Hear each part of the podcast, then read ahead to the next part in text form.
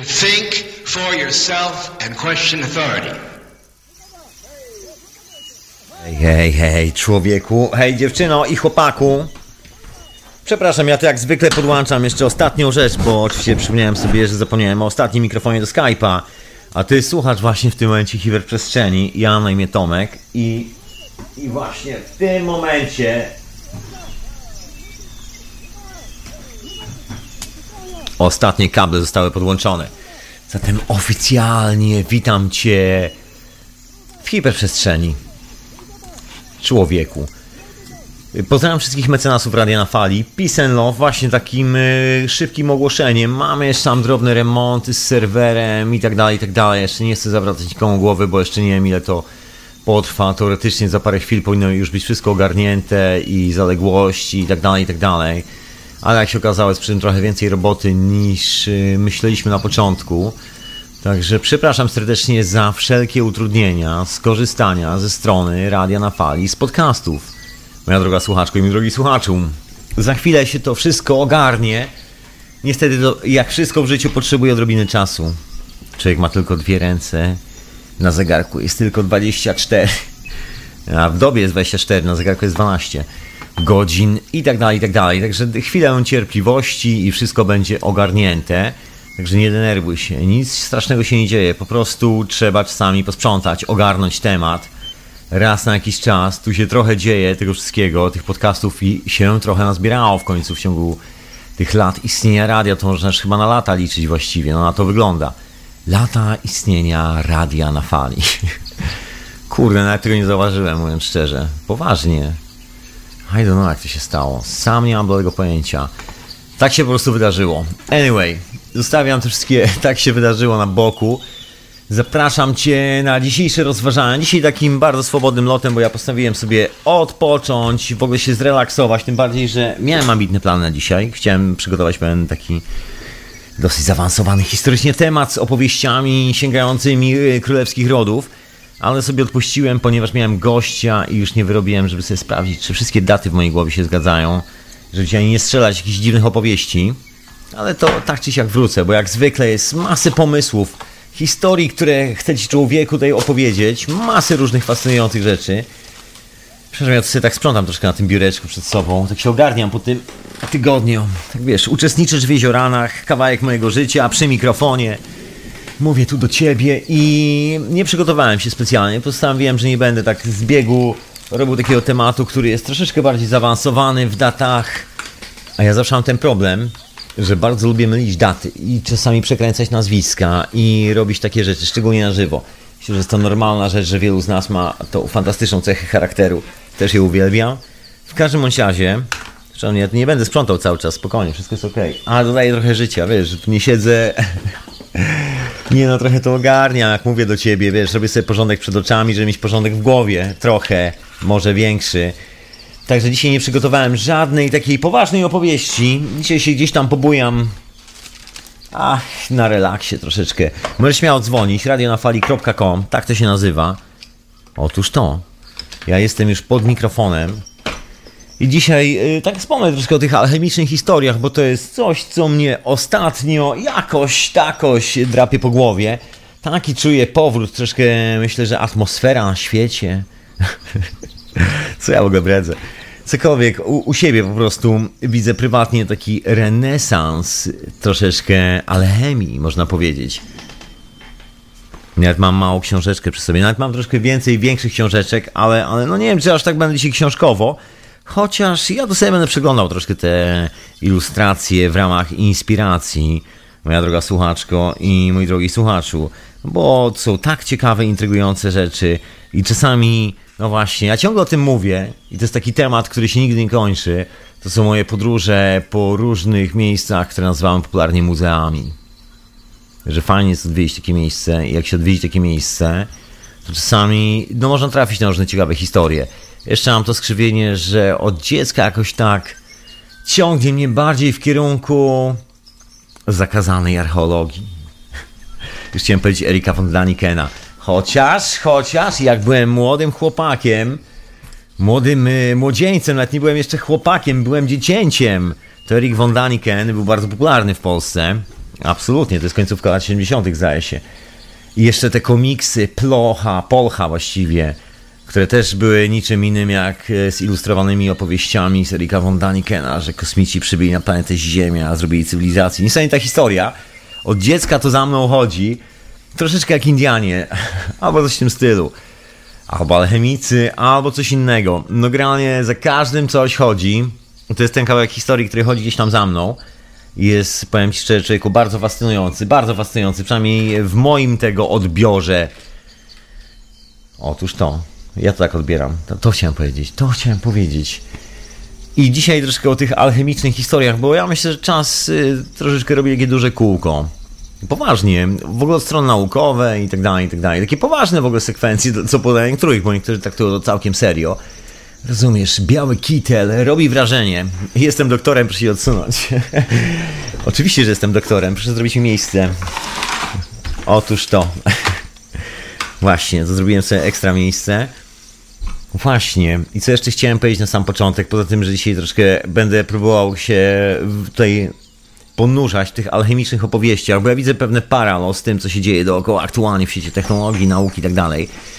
Jak zwykle trochę się dzieje, no i przede wszystkim jakby oddziaływanie tego, albo w drugą stronę, to jest efekt oddziaływania, troszkę innego myślenia, coraz większej grupy ludzi aktualnie na świecie, na grupę, która dawniej była większa, teraz stosunkowo, no nie wiem jakie jest tempo, ale widać maleje. No i efektem tego jest troszeczkę inne podejście do niektórych rozwiązań czasami, w ogóle rozumienia niektórych pojęć. Ja myślę, że to się po prostu upraszcza, bo tu nie chcę forsować jakiegoś kierunku, gdzie to zmierza, gdzie to idzie, czym to będzie, czym będzie fizyka. Czy filozofia wróci z powrotem do momentu, gdzie filozofowanie będzie po prostu rzuceniem garści grzybów psychoaktywnych i to będzie prawdziwa filozofia. Filosofia, miłość do wiedzy wynikającej z wizji. Anyway, ja myślę, że chodzi po prostu zwyczajnie o jeden kierunek, który nazywa się prostotą. Że wszystko wraca do prostoty, wraca na swoje miejsce i jest to, cokolwiek by nie powiedzieć, jakkolwiek by na to nie spojrzeć, taki nieodkręcalny, nieodkręcalny kierunek. Tego nikt nie jest w stanie zatrzymać. To jest proces, który jest procesem mamy natury. Mi się zawsze kojarzy trochę z drzewem, nawet nie trochę, a nawet trochę bardziej, bo drzewo jak zacznie sobie rosnąć, to dopóki samo pod własnym ciężarem się nie przewróci i nie zacznie rosnąć troszkę szerzej, bo wtedy się co najwyżej rozpęknie, ale rośnie dalej, to tylko człowiek albo jakaś inna istota z piłą jest w stanie zniszczyć takie drzewko. No ono może sobie umrzeć, może coś się stać z drzewem, może kornik go zje albo coś, ale raczej raczej ciężka sztuka, żeby takie solidne drzewo umarło. Gdzieś tam ostatnio czytałem newsa, że w krajach skandynawskich, zdaje się w Norwegii, znaleziono kolejne super stare drzewo, które ma jakieś 9 czy 10 tysięcy lat. I właściwie żyje sobie do tej pory. I widać, że organizmy tak funkcjonują dosyć długo. Funkcjonują dosyć prosto, można powiedzieć. My widzimy w tym wszystkim nieprzeciętne złożoności, ale nie wiem, czy widzimy kompleksowość, bo to jest ta różnica czasami. A jeżeli nie czasami, to właściwie prawie zawsze. Różnica pomiędzy złożonością a kompleksowością. Czyli, że jest dużo elementów, albo że jest skomplikowane, bo ma dużo elementów. Bo jedno słowo oznacza, że coś jest bardzo skomplikowane i automatycznie może odrzucać od chęci zrozumienia tego zjawiska. Tudzież jakby po prostu odciąga od tego pomysłu, że wszystko jest proste. Ja w ogóle mam takie założenie, że lubię na sprawy patrzeć w kategoriach prostoty, czyli wyciągać esencję dla samego siebie. Oczywiście nie jest to esencja absolutnie dla ciebie, chociaż kto wie, jeżeli jest, I don't know, ja myślę, że każdy ma swoją własną esencję i to jest najbardziej esencjonalne zjawisko w historii planety. I ja lubię tą esencję w formie bardzo prostej opowieści, w formie tutaj sprawdzalnego, bardzo prostego. No lubię taki kierunek, kiedy się redukuje. Tu książę Edward jest takim redukcjonistą, Właśnie archiwum nie działa, także nawet sobie nie można posłuchać, ale myślę, że niedługo już to będzie, można z powrotem odsłuchać. Też myślę, że ten redukcjonizm jest i u mnie taką, no nie może czy żelazną zasadą, no nie, właściwie ciężko nazwać to zasadą. Po prostu redukcjonizm, że nawet nie ma za bardzo zasady, do której można by coś tam redukować, bo w sumie. I don't know, nie wiem jak to opisać. Chyba najlepszym słowem jest słowo prostota. I to wyjaśnia wszystko, że sprawy są proste i niepotrzebnie, przynajmniej ja mam takie wrażenie, komplikuje sobie te rzeczy w głowie. Myślę, że całe pogięcie cywilizacyjne wynika dokładnie z nadmiernego komplikowania sobie tego w głowie i jest kilka powodów, dla których sobie komplikujemy. Oczywiście część możemy uznać jako powody czysto teoretyczne, drugą część możemy uznać za jakieś tam wyjaśnienie. Zależy kto z nas i do czego lubi się przykleić, bo koncepcji na to, czym oczywiście człowiek jest, czym człowiek nie jest, czym jest myśl, jest w cholery. Jest nawet taka pseudonauka, która się nazywa psychologia, która powstała na ten temat. Jest tego naprawdę tony, tony, jest, jest współczesna filozofia, są e, nawet kierunki w sztuce, tak zwane, takie nauki, które się nazywają kierunki w sztuce, które próbują opisać, na czym to polega. Z reguły kończy się i sprowadza do takiego momentum, gdzie ktoś odkrywa, ten facet po raz pierwszy namalował kwadratową linijkę na płótnie. To jest nowy kierunek sztuce. Nazwijmy to formalizm, albo kubizm, albo coś tam, albo coś tam. A ten koleś jako pierwszy przestał się przejmować tym, że wyjeżdża poza kontury i że wszystko jest lekko rozmazane. Co za impresja, nazwijmy to impresjonizm. I to właściwie bardziej są takie oznaczenia, nie wiem, można powiedzieć nowatorstwa, bo to nie wiem, czy to jest w ogóle cokolwiek wspólnego z naszą psychologią, chociaż poniekąd, znaczy psychologią, z naszą, z naszą konstrukcją, chociaż, chociaż, kto wie. Wszystkie rzeczy mają jeden wspólny mianownik. Polegają po prostu na tym, że ktoś zredukował kilka konceptów, które były upierdliwe i po prostu przeszkadzały i wręcz bolało od siedzenia na tych koncepcjach. Więc y, ta redukcja wyglądała tak jak w przypadku impresjonistów, że ktoś stwierdził, że ma w nosie trzymanie się precyzyjnych kształtów. On nie będzie jechał tak od linijki, tak dokładnie po szkicu, tak perfekcyjnie, dokładnie, żeby tam było prawie, że no co do ułamka milimetra, nic z tych rzeczy po flaszce lokalnego koniaku zmiksowanego z, z trunkiem, który nosił nazwę Zielonej Czarodziejki, absyntem dokładnie, takim troszkę porażającym układ nerwowy, ale dosyć, że tak powiem, bardzo ciekawym, jeżeli chodzi o stan naszej percepcji, bo właśnie z jednej strony to, co jest jego niebezpieczeństwem, owego trunku, jest z drugiej strony tym czymś, co daje bardzo ciekawe doświadczenie. A mianowicie chodzi o absynt, prawdziwy absynt. Tego absyntu zdaje się dzisiaj nigdzie nie można kupić. Są jakieś absynty sprzedawane w Czechach i na Słowacji, ale nie ma to nic wspólnego z oryginalnym trunkiem, który z reguły wszędzie na świecie jest mocno zakazany, ponieważ jest to napój zrobiony z rośliny o nazwie piołun. I piołun ma tą cechę, że jest bardzo trujący dla ludzkiego układu nerwowego, jeżeli jest go troszeczkę za dużo. Tam ma kilka takich składników, które porażają wystarczająco każdą żywą istotę. No i można już, że tak powiem, nie wrócić z takiej imprezki. No ale z drugiej strony, jeżeli jest go troszeczkę mniej, to dodaje bardzo ciekawych doświadczeń. Takich z dryfowania w troszkę innej rzeczywistości. No i efekt tego pijactwa, tak powiem, a gdzieś tam sobie czytałem życiorysy tych impresjonistów. Oni chłopaki sobie tam zdrowo imprezowali. Efektem było to, że ciężko było malować tak precyzyjnie, więc opcja była taka, żeby zrobić taką imprezę na obrazie i nazwać to ekspresjonizmem, że była jakaś nazwa do tego, żeby nie było tak, że nic się nie dzieje. No i kilku chłopaków na niezłej bibie porobiło sobie takie obrazki, zrobili pierwszą wystawę, która na siłę okazała się fiaskiem, ale nie do końca, bo ktoś tam zauważył i od tamtej pory troszeczkę się pozmieniało. No efekt jest taki, że do dzisiaj obrazy impresjonistów są traktowane jako jedna z lepszych lokat kapitału dla wszystkich miłośników Bilon z Babilonu. Nie wiem, czy akurat dlatego, że się im to podoba, że jest takie poza linię, takie ekspresyjne, że nikt się za bardzo nie przejmował tym, co tam jest. Chociaż czasami część tych obrazów wymagały potężnego kunsztu malarskiego. Nie znaczy, że, że tak powiem, na odwal się były malowane, ale w troszkę inny sposób. I to było nowatorskie. Wyjście poza linię. Później ktoś zaczął malować kwadraty. Okazało się, że nowatorskim jest malować sobie kwadraty. Właściwie zawsze mam takie podejrzenie, że nowatorskie to jest wieszać sobie na ścianie pomalowane kwadraty. To chyba jest bardziej nowatorstwo. I w pewnym momencie to już chyba zaczęło się robić jakimś biznesem na wyścigi, ale to podejrzewam jak wiele innych rzeczy. Wyścigi, koń, e, koni. Jest wiele spraw na świecie, które są na wyścigi i są zupełnie bez sensu. Są kolesie, którzy wychodzą na ring, trzaskają się po pyskach i parę tysięcy ludzi to ogląda i wreszcie yeah!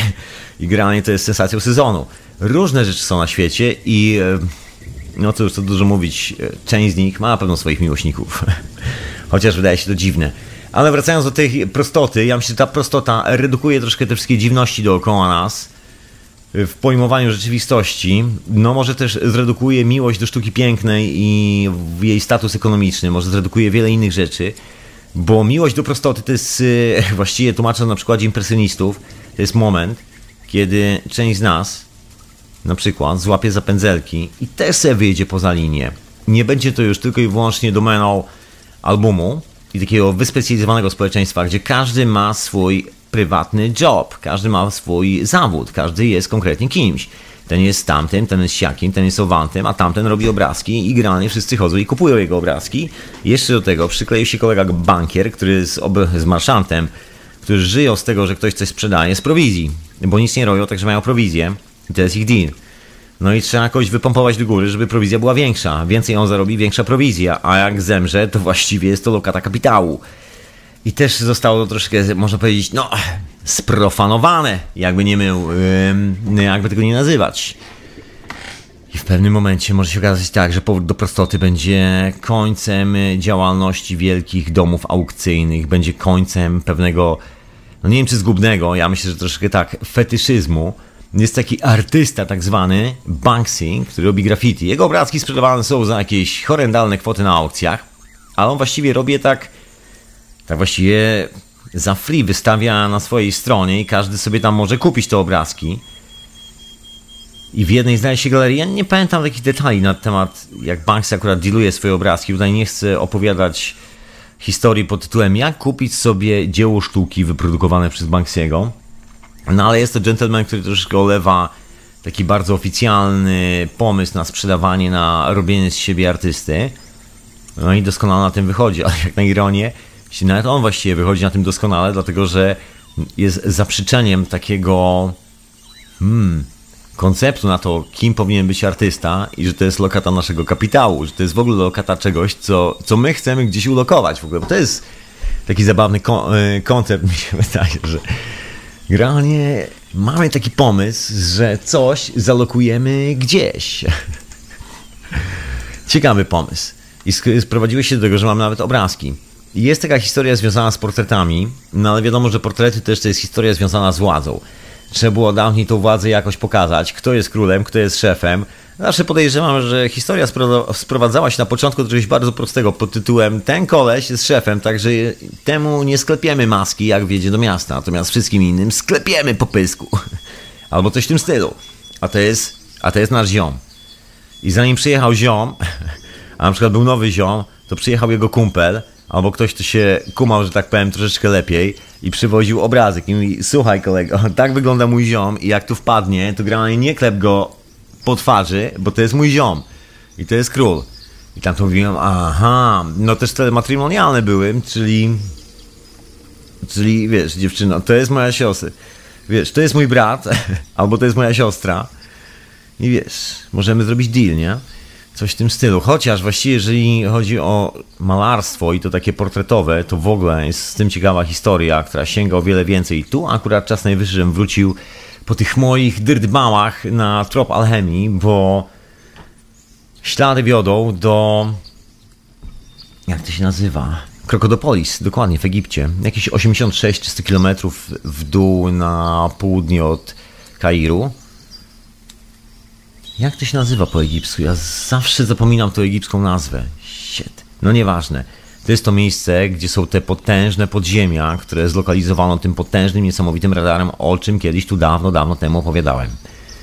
No i tam znaleziono w tej warstwie archeologicznej z czasu Aleksandrii, wielkiego Aleksandra, bardzo ciekawy zestaw obrazków, a mianowicie portrety nagrobne malowane na takich drewnianych tabliczkach z cedrowego drewna i są to właściwie pierwsze oficjalnie w Europie, w ogóle w tak zwanej tej kulturze, no to nie jest Europa, tylko Afryka, ale chodzi o tak zwaną naszą, w cudzysłowie, spuściznę cywilizacyjno-kulturalną, rzeczywiste portrety ludzi. Takie bardzo precyzyjne, że oczy były malowane tak, że była tam taka kropeczka biała w tym oku, że niby tak błyszczy. Takie bardzo hiperrealistyczne, takie konkretne portrety, że widać było, że jest drugi podbródek, albo że, że ma wąsa, tudzież brodę, widać było fryzurę, biżuterię, kolczyki. Takie bardzo realistyczne portrety. Z Dandramara. Ach, nie potrafię sobie przypomnieć tego, ale to jest w ogóle taka zjawiskowa historia, bo to jest pierwszy raz w historii, tej cywilizacji pojawiają się rzeczywiście malowane portrety, pojawiają się w ciekawym miejscu i w ciekawym czasie, pojawiają się w czasie, kiedy właściwie co tu dużo mówić, przynajmniej tak wynika ze wszystkich moich spekulacji, znika wiedza na świecie. I kiedy znika wiedza, okazuje się, że właściwie powstaje taki no, kult jednostek. Taki dosyć mocny, bo właściwie po raz pierwszy mamy do czynienia z takim bardzo precyzyjnym, e, spersonalizowaniem nieżywych osób do, do takiej kawał, do kawałka czegoś na drewnie, po prostu do, do obrazka. Taka personifikacja drewna, obrazka. Taki ciekawy koncept, że ci ludzie zostają z nami. Mocne sklejenie z czymś takim, że właściwie rzeczywistość tu i teraz jest najważniejszą opcją i jedyną opcją, która istnieje i na tyle ważną, że musimy sobie zachować te wszystkie obrazy w pamięci, że właściwie nie ma czegoś takiego jak podróż przez wymiary, a życie jest częścią tej podróży przez wymiary. Nie, nie, absolutnie. Pojawia się obrazek, który jasno i wyraźnie pokazuje, że właściwie najważniejsze w tym wszystkim jest dealowanie, dealowanie fizyczności. Bardzo ciekawa rzecz. I akurat ten cmentarz znajduje się w miejscu, gdzie wszystkie legendy, a później potwierdzają to zdjęcia ze specjalnych radarów, georadarów, znajdują się podziemia, w których prawdopodobnie, bo tego oczywiście na 100% nie wiemy, bo nikt tam się jeszcze nie dokopał, nie ma zezwolenia na wykopaliska. Ponoć ma zostać wydane w tym roku, bo są bardzo poważne starania, ale nie wiadomo jak to będzie. No więc się okazuje, że to wszystko powstaje właściwie na zgliszczach potężnej cywilizacji, która była zupełnie inna. Tak troszeczkę nawiążę do Egiptu, bo tam jest taka świątynia, która nazywa się, właściwie nigdy nie nazywała się świątynią, bo to też jest ciekawy pomysł z tym, żeby nazywać te budynki świątyniami. To jest pomysł właściwie Brytyjczyków i Francuzów. Nikt oryginalnie, nawet Egipcjanie nie nazwali tego świątyniami. To się po prostu nazywało dom. Nic więcej. Żadna tam świątynia. No i było takie miejsce, które się nazywało Dom Człowieka i cały jest zbudowany. Świątynia w Abydos oficjalnie. I to jest tak ciekawy budynek, który zawiera proporcje ciała człowieka. Bardzo ciekawe proporcje. Można sobie przeliczać to na kod DNA, można sobie przeliczać na organy wewnętrzne, na proporcje naszego organizmu. Bardzo dziwne paralo. W ogóle budynek jest wy, wybudowany w oryginalny sposób, znaczy w oryginalny. Jest to bardzo typowe dla tych wszystkich zabytkowych, starożytnych budynków o nieznanym nam przeznaczeniu. Na przykład połowa budynku jest wy, wykonana z tych samych kamieni, jakby jako odbicie lustrzane. Wygląda, że ktoś dosłownie ciął fizycznie te same kawałki kamienia, po czym budował odbicie lustrzane. I to tak przecinał kamyk na pół i rozkładał. I tak budował budynek od początku do końca. I to nie tylko w, w poprzek, ale i w, w poziomie, że tak powiem. Czyli na każdej możliwej płaszczyźnie 3D. Ciekawy budynek, bardzo ciekawy pomysł w ogóle na, na wybudowanie budynku. Do tej pory nie, nikt tak za bardzo no, nie robi. No, czasami się przecina płyty marmurowe, żeby ten pattern przechodził jeden w drugi obok siebie. To jest taka technika żeby widać było, że nie ma żadnych skoków, że jakby się ciągnął przez podłogę ten pattern. No ale żeby tak ciąć takie gigantyczne bloki granitu, żeby dopasować tylko i wyłącznie budynek, przecież tego się nie robi przez przypadek. No w ogóle generalnie, co dużo mówić, no jest świątynia, która ma bardzo dziwne proporcje, jest, jest parę takich świątyń w Egipcie, to w ogóle jest takie miejsce, podejrzewam, jak wiele na świecie, gdziekolwiek się wbije łopatę, to wykopuje się bardzo dziwne rzeczy. Dlatego właśnie nikt tam nie prowadzi gigantycznych wykopalisk archeologicznych, tylko jeżeli już, to się robi jakieś wojny domowe, bo przecież kurczę, człowiek by się za dużo dowiedział.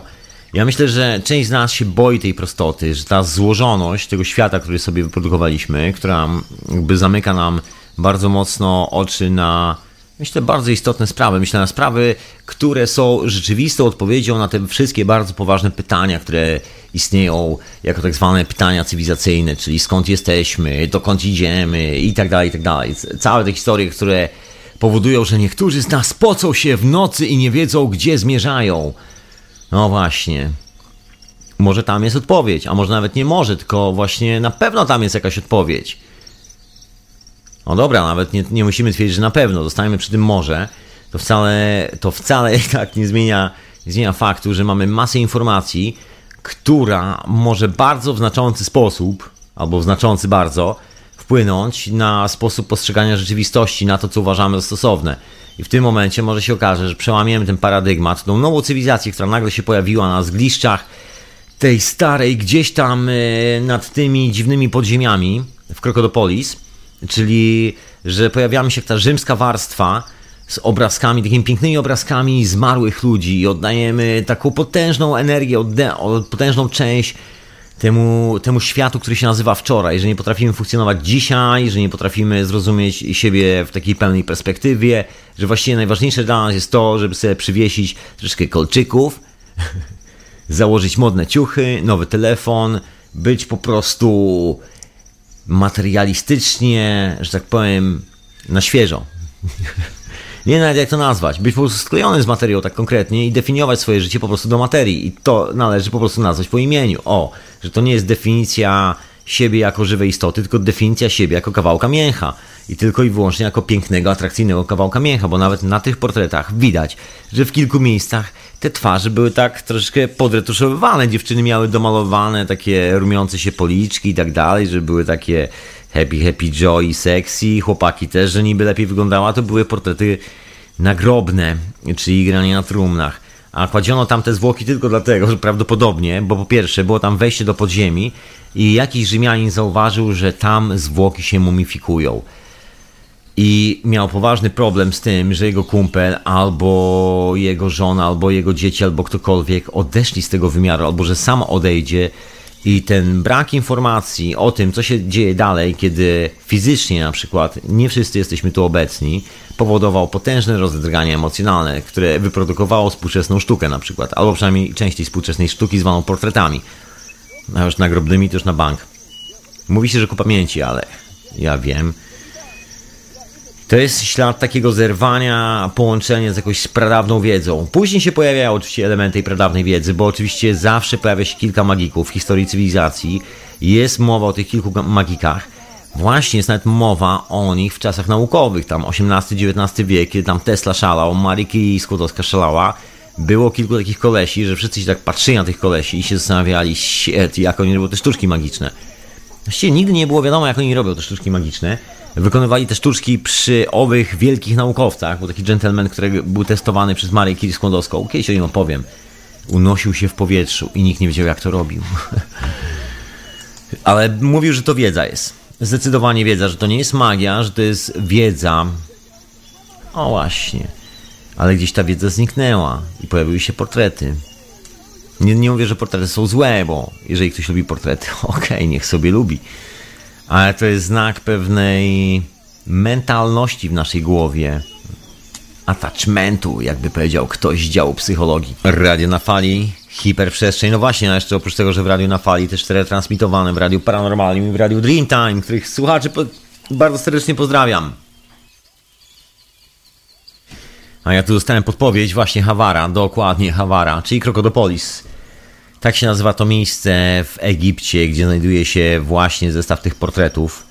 Bardzo intrygujący, takich realistycznych portretów Rzymian. Ciekawe. Kolesie, że. E, dosyć taka intrygująca historia, że, że kolesie z Rzymu zasuwali do Aleksandrii, mieszkali w tej Aleksandrii, jak zmarli, to kazali się chować tam gdzieś, gdzieś, gdzieś w dole Nilu. Gdzieś, gdzieś przy jakichś starożytnych budynkach bo w ogóle kompletnie zapomnieli, co tam było. Oczywiście po drodze pojawiało się kilka magików. Jest, jest to opisane nawet w historii. Ta cała alchemiczna szkoła gdzieś tam w Aleksandrii trochę, trochę przetrwała gdzieś w jakichś miejscach. Wiadomo, że przetrwała w krajach arabskich, chociażby w postaci matematyki, tam dużo informacji przetrwało. Gdzieś tam w Afryce trochę przetrwało. No gdzieś to się rozchodziło. Kilku ludzi zawsze, zawsze było, którzy wiedzieli o co chodzi. I ta historia o tym, że w sumie sprawy są bardzo proste i że ta prostota jest taką, mm, taka bardzo kompleksowa, że jest to teoria, która, właściwie nawet nie teoria, że jest to coś, co wyjaśnia praktycznie istnienie całego kosmosu, istnienie całego świata, istnienie człowieka, jego przeznaczenie, twoje przeznaczenie, moje przeznaczenie. Otóż to, że granie, wszystko to jest jasne, że nie ma w tym jakiejś specjalnej tajemnicy, ale wymaga pewnego kunsztu, pewnej dyscypliny mentalnej, żeby to zrozumieć. To zawsze była sztuczka związana z alchemią to nigdy nie była nauka poświęcona, że tak powiem, byciu panem inżynierem, czyli że pójdziesz, wiesz, nauczysz się, jaki jest rozmiar śrubokręta, jaki jest rozmiar nakrętki, wkujesz na pamięć wszystkie podziałki, wytrzymałość materiałów, poskręcasz sobie, po, popracujesz trochę tym śrubokrętem, jeszcze tam piłeczką dopiłujesz, tutaj troszkę porobisz tego, siamtego, owego, no i będziesz człowieku coś tam wiedział. Tu się okazuje, że nie za bardzo, że alchemia jest taką wiedzą, która jest związana bardzo mocno z tym, co mamy w głowie, z tym, jaką mamy percepcję, z tym, w jaki sposób w ogóle funkcjonujemy. Że to nie jest, to nie jest tylko i wyłącznie taka techniczna sprawa, tylko dostęp do wiedzy wynika z takich wewnętrznych iluminacji, które, które wynikają z tego, że rozumiemy coś, coś, coś i tak dalej, i tak dalej, że nie ma, że nie ma pewnych barier w głowie. Stąd te wszystkie legendarne opowieści o wtajemniczeniach w różnych zakonach. Ja podejrzewam, że się dokładnie stąd wzięło, ponieważ dżentelmeni próbowali przez setki, jeżeli nie tysiące lat zbudować jakiś mechanizm, który pozwoli im złamać tą całą skomplikowaność, e, komplikację naszego umysłu, która powstaje mimowolnie i zawsze chcieli skorzystać z tych potężnych, tajemnych mocy.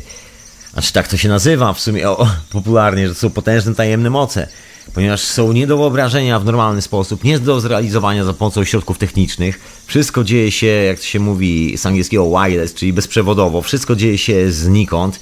To są tajemnicze historie. Legend o tym jest naprawdę niemało, szczególnie w Europie.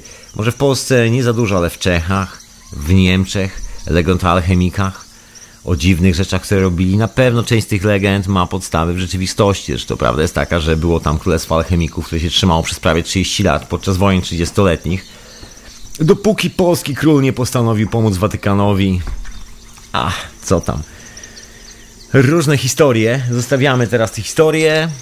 Aż się tak zastanowiłem przez moment. No szkoda, szkoda, troszkę szkoda, bo to fajne królestwo alchemików było. Mogło coś ciekawego powstać, bo Robią tam bardzo dużo eksperymentów. To było takie zaplecze, że tak powiem, laboratoryjne współczesnej Europy, łącznie z zapleczem astronomicznym.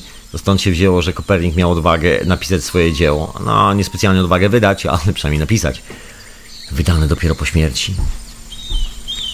Ale gdzieś ciągle kursowała ta wiedza i właściwie wszyscy ci dżentelmeni próbowali też złapać skrawek tej wiedzy. To nie było tak, że alchemia też się wzięła znikąd. Ja tak wspominam o tej Aleksandrii, ale ta Aleksandria ma swoje korzenie w starożytnym Egipcie, o czym nieraz już mówiłem, a właściwie nawet w wielu innych miejscach, bo, żeby było zabawnie, oczywiście okazuje się, że cofając się do tyłu, to nie jest tylko i wyłącznie kwestia Egiptu. Egipt jest taki spektakularny, bo mamy do czynienia z tymi fajnymi piramidami, które są na tych kwadratowych podstawach, wszystkie te idealne proporcje matematyczne, kosmiczne właściwie, bo mowa jest o proporcjach całego kosmosu, proporcje Ziemi do Księżycu, do całego właściwie układu planetarnego, w którym funkcjonujemy.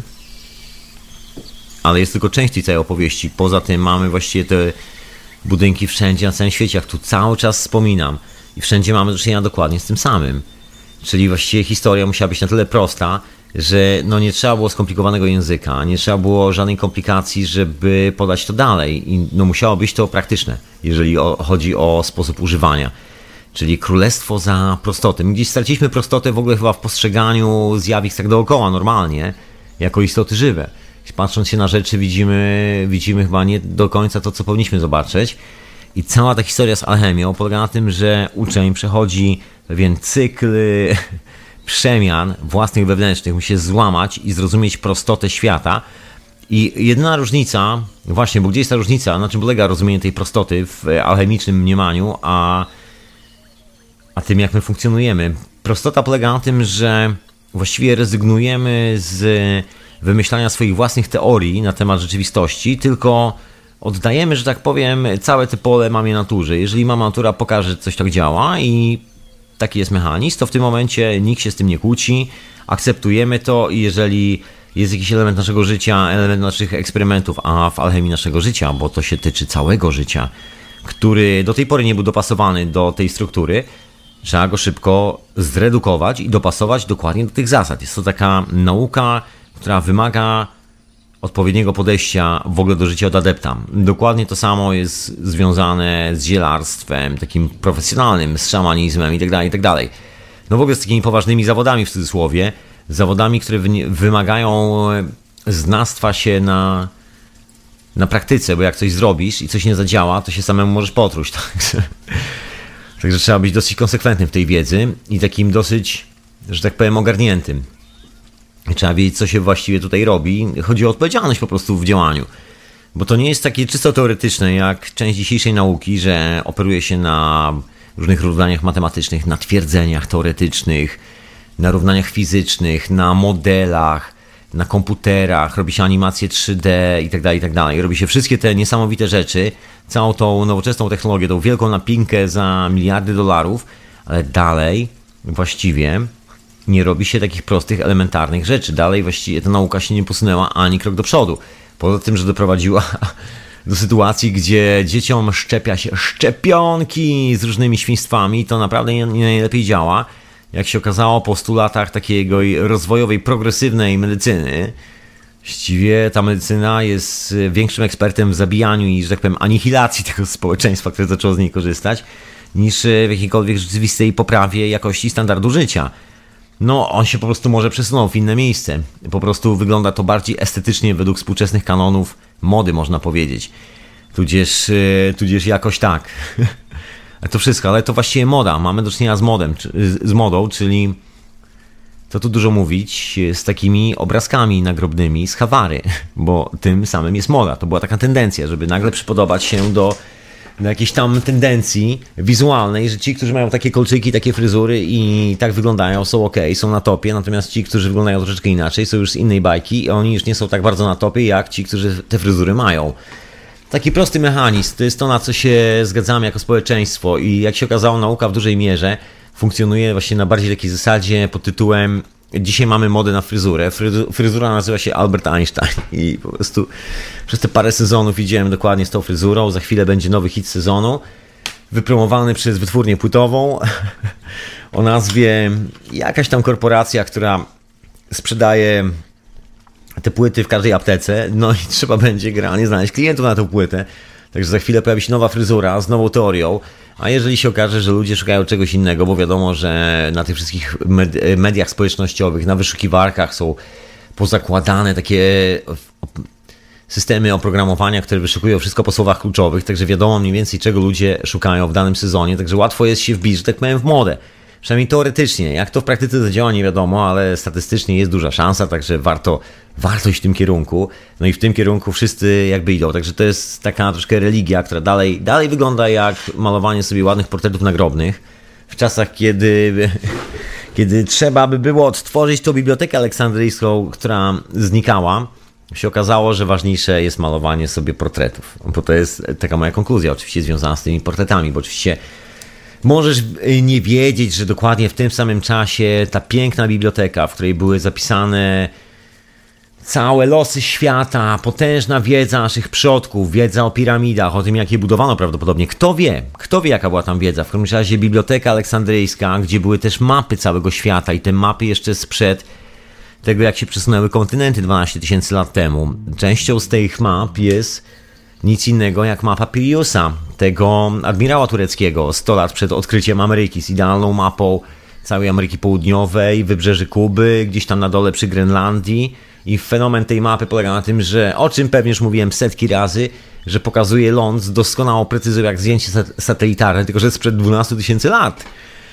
Otóż to. I te wszystkie mapy były w Aleksandrii, jak mówią legendy. Nie wiem, czy legendy mają powód kłamać, czy w ogóle był taki cel stworzenia tych legend. Ja myślę, że w tych legendach jest bardzo dużo prawdy, tym bardziej, że właśnie w Aleksandrii, w grobowcach, takich płytkich tru, zakopano, zakopanych trumnach znajduje się czasami troszkę manuskryptów, jeżeli jest to trumna z jakimś skryptą, z jakimś skrybą słów czasów. Tak znaleziono kilka bardzo ciekawych pism gnostyckich, o których istnieniu nikt nawet nie miał tego pojęcia. No ale może zostawmy pisma gnostyckie, wróćmy do wiedzy z Aleksandrii, bo właściwie no, gnoza to byli ludzie, którzy prawdopodobnie przepisywali część tej wiedzy po to, żeby ją ocalić i to gdzieś w jakiejś formie religijnej ewoluowało i tak dalej, i tak dalej i stało się jakby czymś takim, co my nazywamy dzisiaj gnozą. Ale to też jest efekt tej bardzo starej wiedzy, która w całości ponoć, przynajmniej tak mówią te opowieści, pochodziła właśnie z tej biblioteki aleksandryjskiej, tej biblioteki, która jest związana z alchemią, czyli z tą królową nauk czyli nauki, która uczy nas, jak dokonywać transmutacji, zamiany dowolnego materiału w e, dowolny materiał, dokonywania dowolnej zmiany w, dowolnej strukturze na świecie. Czyli jeżeli chcesz zamienić wodę w ogień siłą myśli, to możesz to zrobić. Jeżeli chcesz zamienić coś innego w coś innego, to możesz to zrobić. I używa się do tego czegoś takiego jak kamień filozoficzny, kamień przemiany. I tworzy się ten kamień przemiany.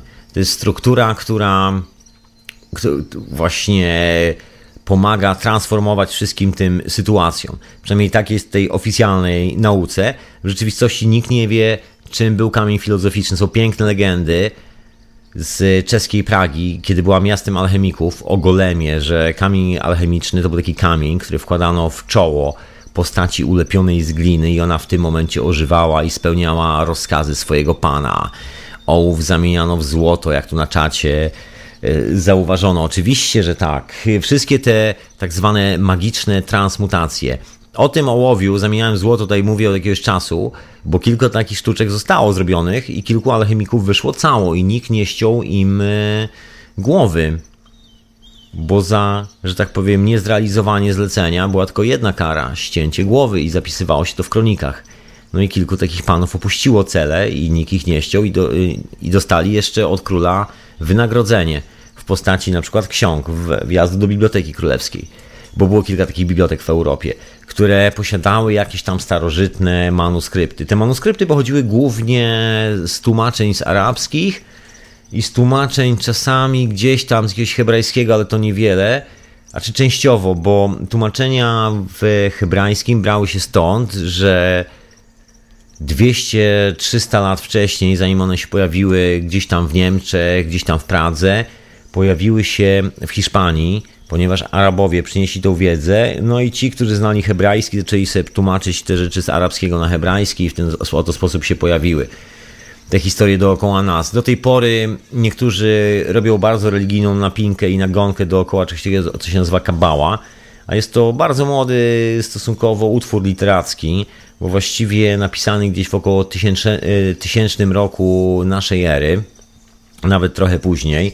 Jest posklejany właściwie z takich starych historii, posklejanych do kupy z Aleksandrii, że to niby że to niby taka starożytna opowieść, epicka opowieść, która ma dokumentować powstanie jakiegoś narodu żydowskiego, co oczywiście jest centralnie bullshitem, to jest po prostu taka sklejka elegancka, ale gdzieś tam kawałek informacji został przemycony z tych wszystkich e, tajemniczych opowieści, na przykład część matematyki, na przykład system matematyczny. Bo Kabała jest głównie systemem matematycznym, właśnie informacją o systemie matematycznym, ale też pokręcone i też takie pogubione pewnie masy informacji po drodze, bo oryginalny system nazywał się czaledyjski i później już tam zaczęto go kombinować, żeby tam nikt przypadkowo obcy się nie dobrał, żeby tak zakodować wiedzę, może niektórzy skumają, tam, tam pięciu będzie wiedziało i sobie przekazywało po drodze, natomiast reszta, reszta nie zrozumie o co chodzi. A w rzeczywistości jest to po prostu normalny system numeryczny i chodziło o tworzenie sobie dowolnych systemów numerycznych w oparciu o systemy kosmologiczne. No i że to ma różne oddziaływania na siebie i tak dalej, i tak dalej. Zrobiono z tego nie lichą tajemnicę, ależ taką potężną, że zrobiono z tego w ogóle doktrinę wiary, przede wszystkim z tej kabały, że teraz to tam uczą tych dżentelmenów, że on musi mieć piątkę dzieci, być ustabilizowany i tak dalej, i tak dalej. I dopiero wtedy, kiedy skończy 40 parę lat życia i tam rabin mu pozwoli, to może zająć się studiowaniem tego tematu, czy jakoś tak. Takie troszkę szaleństwo. Zamiast wiedzy zrobiono religię po raz kolejny na świecie, gdzieś w kolejnym miejscu. No takie historie się zdarzały nieustannie i chyba się zdarzają do dzisiaj czasami w niektórych miejscach. No ale wiedza nadchodzi. Nadchodzi to, że tak powiem, uproszczenie. No bo wracając do tej Aleksandrii, no to dokładnie nic innego jak e, historia z biblioteką, z którą mamy tu cały czas do czynienia. Jest tym clue całego zjawiska. Otóż to, to tam były papiery, które powodowały, że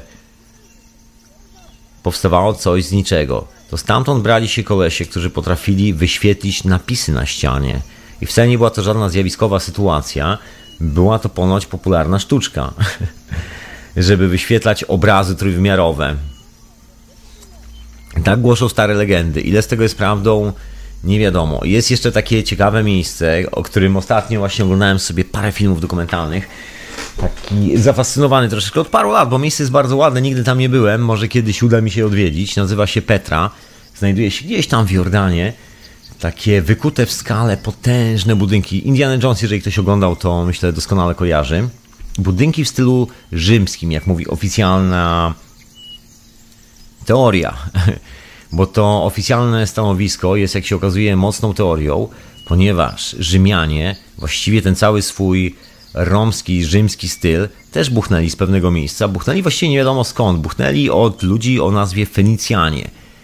Właściwie nie do końca Fenicjanie, bo tam jeszcze Etruskowie po drodze się pojawili. Z tymi Etruskami to w ogóle historia jest niewiadoma, bo ślady tych ludzi są spotykane w tak wielu miejscach, że to się w głowie nie mieści. I to są już ślady związane właśnie z tą zupełnie inną częścią historii Egiptu. Bo wygląda na to, że Egipt w pewnym momencie się rozdzielił na coś w rodzaju dwa wątki. I to nie chodzi tylko czysto i wyłącznie o samo historyczne stwierdzenie, że było dolne i górne, górne królestwo Nilu, Egiptu, że były dwa królestwa, tylko w ogóle jakieś społeczeństwo w ogóle odjechało i zrobiło troszkę inną konstrukcję. Jedni zaczęli sobie malować portrety nagrobne i, że tak powiem, gustować w szminkach i pudrach.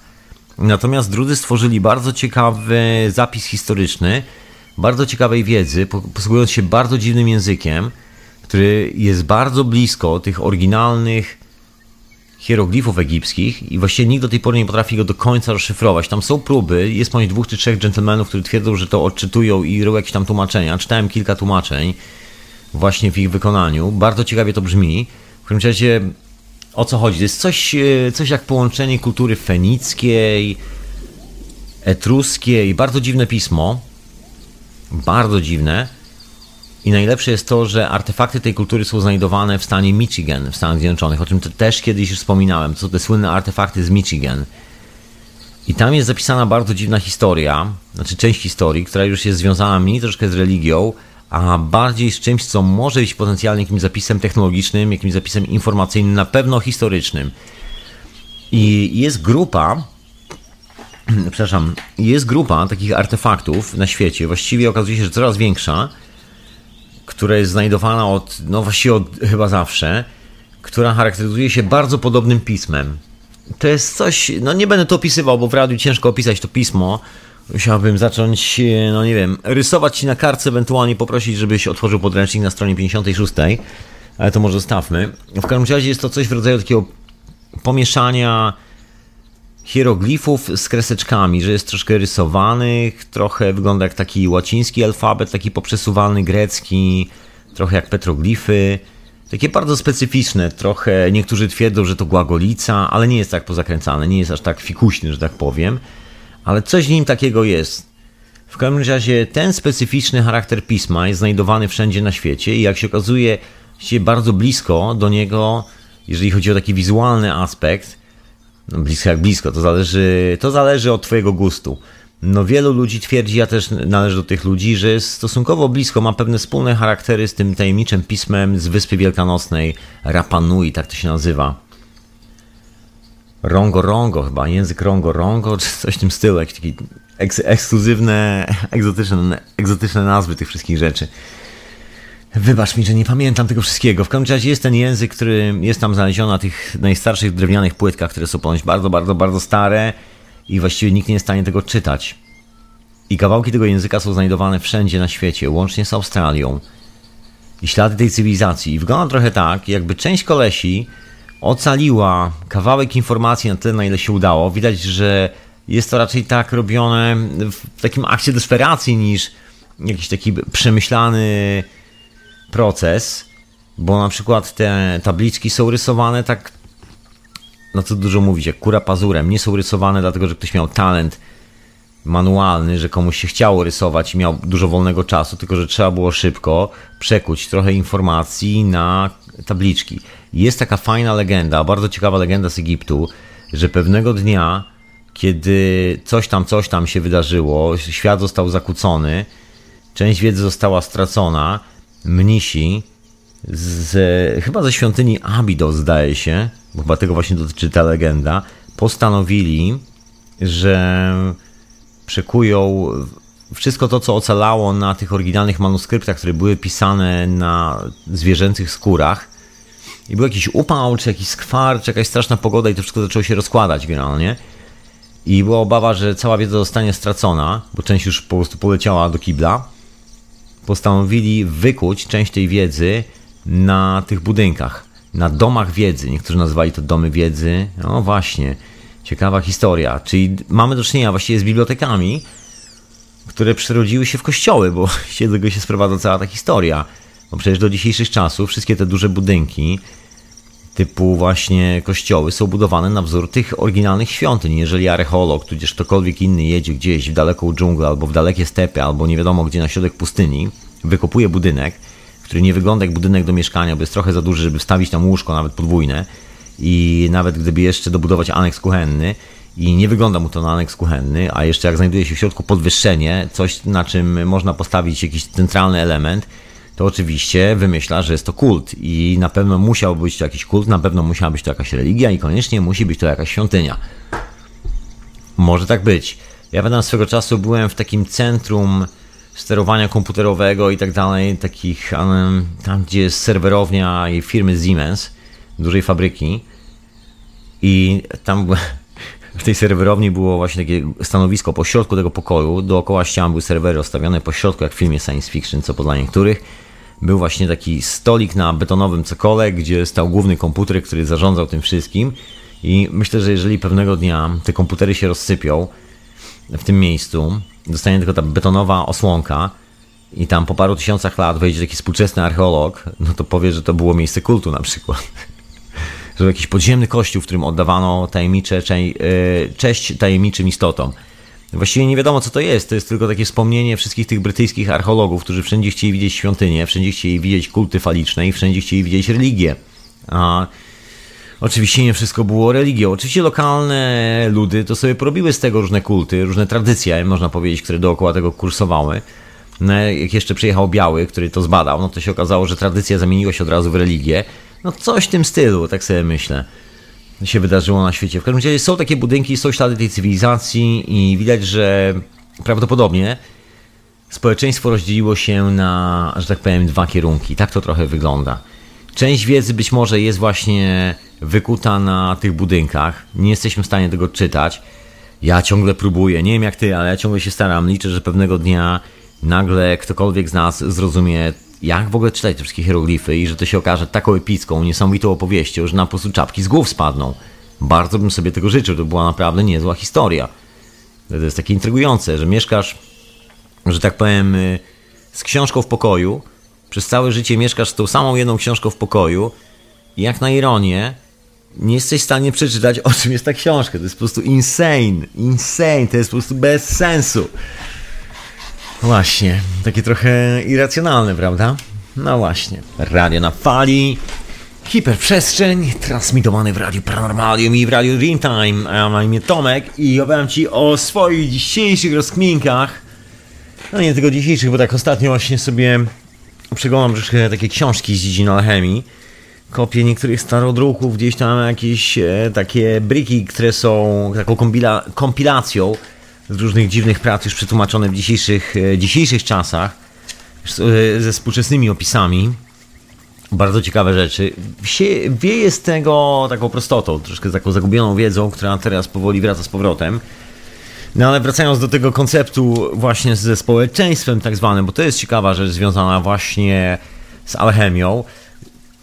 W ogóle mi się to kojarzy, czy chce, czy nie, mocno z Indianami Kogi. Tam był taki numer, że jak przybyli Hiszpanie, o czym też już opowiadałem, ja nie wiem czemu dzisiaj takie strasznie jakieś wspominkowe w ogóle nawiązuje ciągle do rzeczy, o których już mówiłem. Trudno. Ale przypomnę jeszcze raz. W każdym razie Indianie Kogi, kiedy uciekali przed Hiszpanami, dostali wybór od swoich szamanów, że albo przyjmą ich sposób życia, czyli właściwie w cudzysłowie każdy zostanie szamanem, i wrócą razem z nimi w góry, niedostępne góry, w których Hiszpanii nigdy ich nie dorwą i tam będą mogli czekać, po prostu mieszkać przez kolejne parę pokoleń, zanim z powrotem nie będzie możliwości powrotu tam, e, tam gdzie lubią mieszkać, czyli na pięknym wybrzeżu.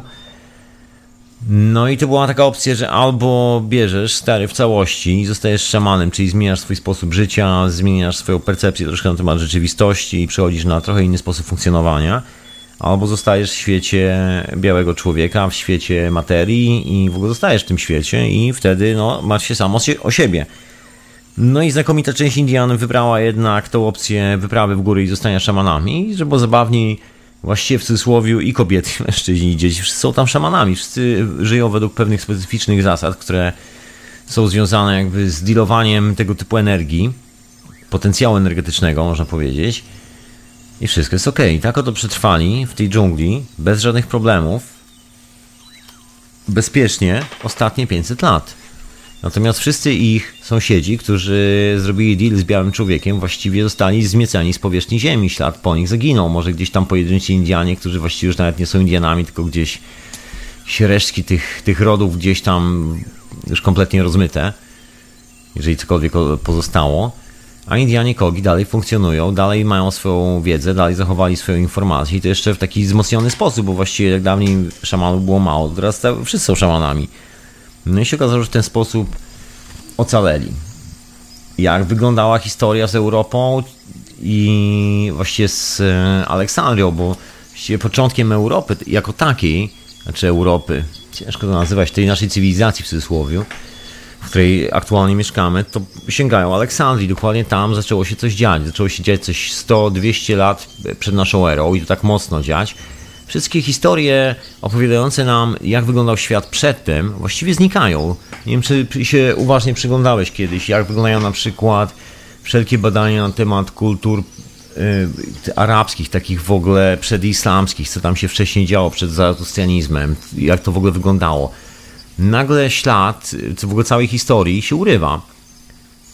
Legendy mówią o tym, że wbrew temu, co, się nas uczy w szkołach, ludzie dawno, dawno, dawno, dawno temu, to 6000 lat, 4000 lat i tak dalej, byli bardzo piśmienni, bardzo edukowani i pisanie kronik i zapisywanie tego wszystkiego było czymś normalnym. To nie było nic ekskluzywnego. Cała informacja była przekazywana spokojnie na pokolenie, bardzo skrupulatnie. Zresztą tylko dzięki temu przetrwała w postaci Biblioteki Aleksandryjskiej i tylko dzięki temu przetrwała w postaci owych, jak się dzisiaj nazywa, świątyń egipskich, gdzie są te teksty na ścianach. Tylko dlatego, bo ktoś skrupulatnie przekazywał sobie tekst dalej. No w pewnym momencie ktoś postanowił złamać tą skrupulatność. Coś się takiego wydarzyło, że no, część tej informacji zniknęła. Legendy mówią o tym, że wydarzyło się jakiś taki. Jakaś zmiana z klimatem, która spowodowała, że znakomita część tych starych ksiąg, o czym wspominałem, która była pisana na zwierzęcych skórach i na w ogóle analogowych materiałach, nie była w stanie przetrwać, bo coś takiego się stało z powietrzem, zaczął padać deszcz, nie wiem, co, nie, nie, wiem o co chodziło, bo właściwie te legendy są bardzo takie enigmatyczne. Z jednej strony mówią o wielkiej katastrofie, z jednej strony właściwie... Okej, okay, mam swoją własną spekulację, bo nie chcę się wbijać w te wszystkie legendy i opowieści, bo czasu by do rana nie wystarczyło, żeby je opowiedzieć. Bo to nie tylko opowieści z Egiptu, to też legendy z północnej Afryki, których jest tam wcale nie mało i nie tylko z północnej Afryki na temat właśnie czegoś, co się wydarzyło niecałe albo troszkę ponad 2000 lat temu, gdzieś w tym momencie. Są jeszcze ślady znajdowane przez geologów aktywności wulkanicznej w kilku miejscach. I jest pewna teoria, która mówi, że chwilę przed tym, zanim pojawił się ten, wyłonił się ten nowy świat z biblioteką aleksandryjską, która została splądrowana, właściwie spłonęła, zanim pojawiły się nowe wielkie imperia typu Rzymianie i tak dalej, i tak dalej. Te wszystkie rzeczy, które my nazywamy naszą cywilizacją, korzenie naszej cywilizacji, funkcjonowała zupełnie inna cywilizacja, zupełnie inna kultura i coś się stało takiego, że po prostu zatrzęsło światem dosyć mocno. Są wykopywane jakby duże pokłady pyłu wulkanicznego z tego okresu czasu. Wygląda na to, że jakby na jakiś czas stracona została komunikacja pomiędzy kontynentami lub coś w tym stylu. Nie wiem, coś się wydarzyło takiego, że zmienił się bardzo mocno klimat. Wystarczy, że parę wulkanów wybuchnie, takich dużych wulkanów i robi się troszkę ciemno, trochę chłodno, trochę więcej deszczu i być może niektóre analogowe materiały typu właśnie zwierzęca skóra nie są w stanie przetrwać. Na pewno powodzie. Legendy mówią o powodziach. I to wcale nie aż takich odległych, żeby sięgały tylko do tych 12 tysięcy lat do tyłu. Mówią o troszkę większej aktywności wulkanicznej trochę wcześniej, te opowieści o plagach mogą być niczym innym jak opowieściami o tym, że była jakaś duża aktywność. Było takie okienko cywilizacyjne, które się pojawiło i to okienko cywilizacyjne, jak zawsze, kiedy się pojawia, niesie ze sobą, że tak powiem, różnego rodzaju zawirowania i szanse na coś lepszego i czasami katastrofę. W tym przypadku przyniosło katastrofę, bo kiedy wiedza zniknęła, się okazało, że chyba nie ma zbyt wielu, którzy mogliby ją odgruzować, a przynajmniej ci, którzy mieli ją odgruzować, no, nie zrobili tego w odpowiedni sposób i część tego, z tego zniknęło. Ocalało oczywiście w Aleksandrii, w tej bibliotece, no ale też do pewnego momentu, kiedy pojawiły się wielkie imperia i wielcy władcy. I właściwie ostatni wielki władca Aleksandrii, bo było zdaje się ich e, siedmiu, siedmiu wielkich cesarzy, tak?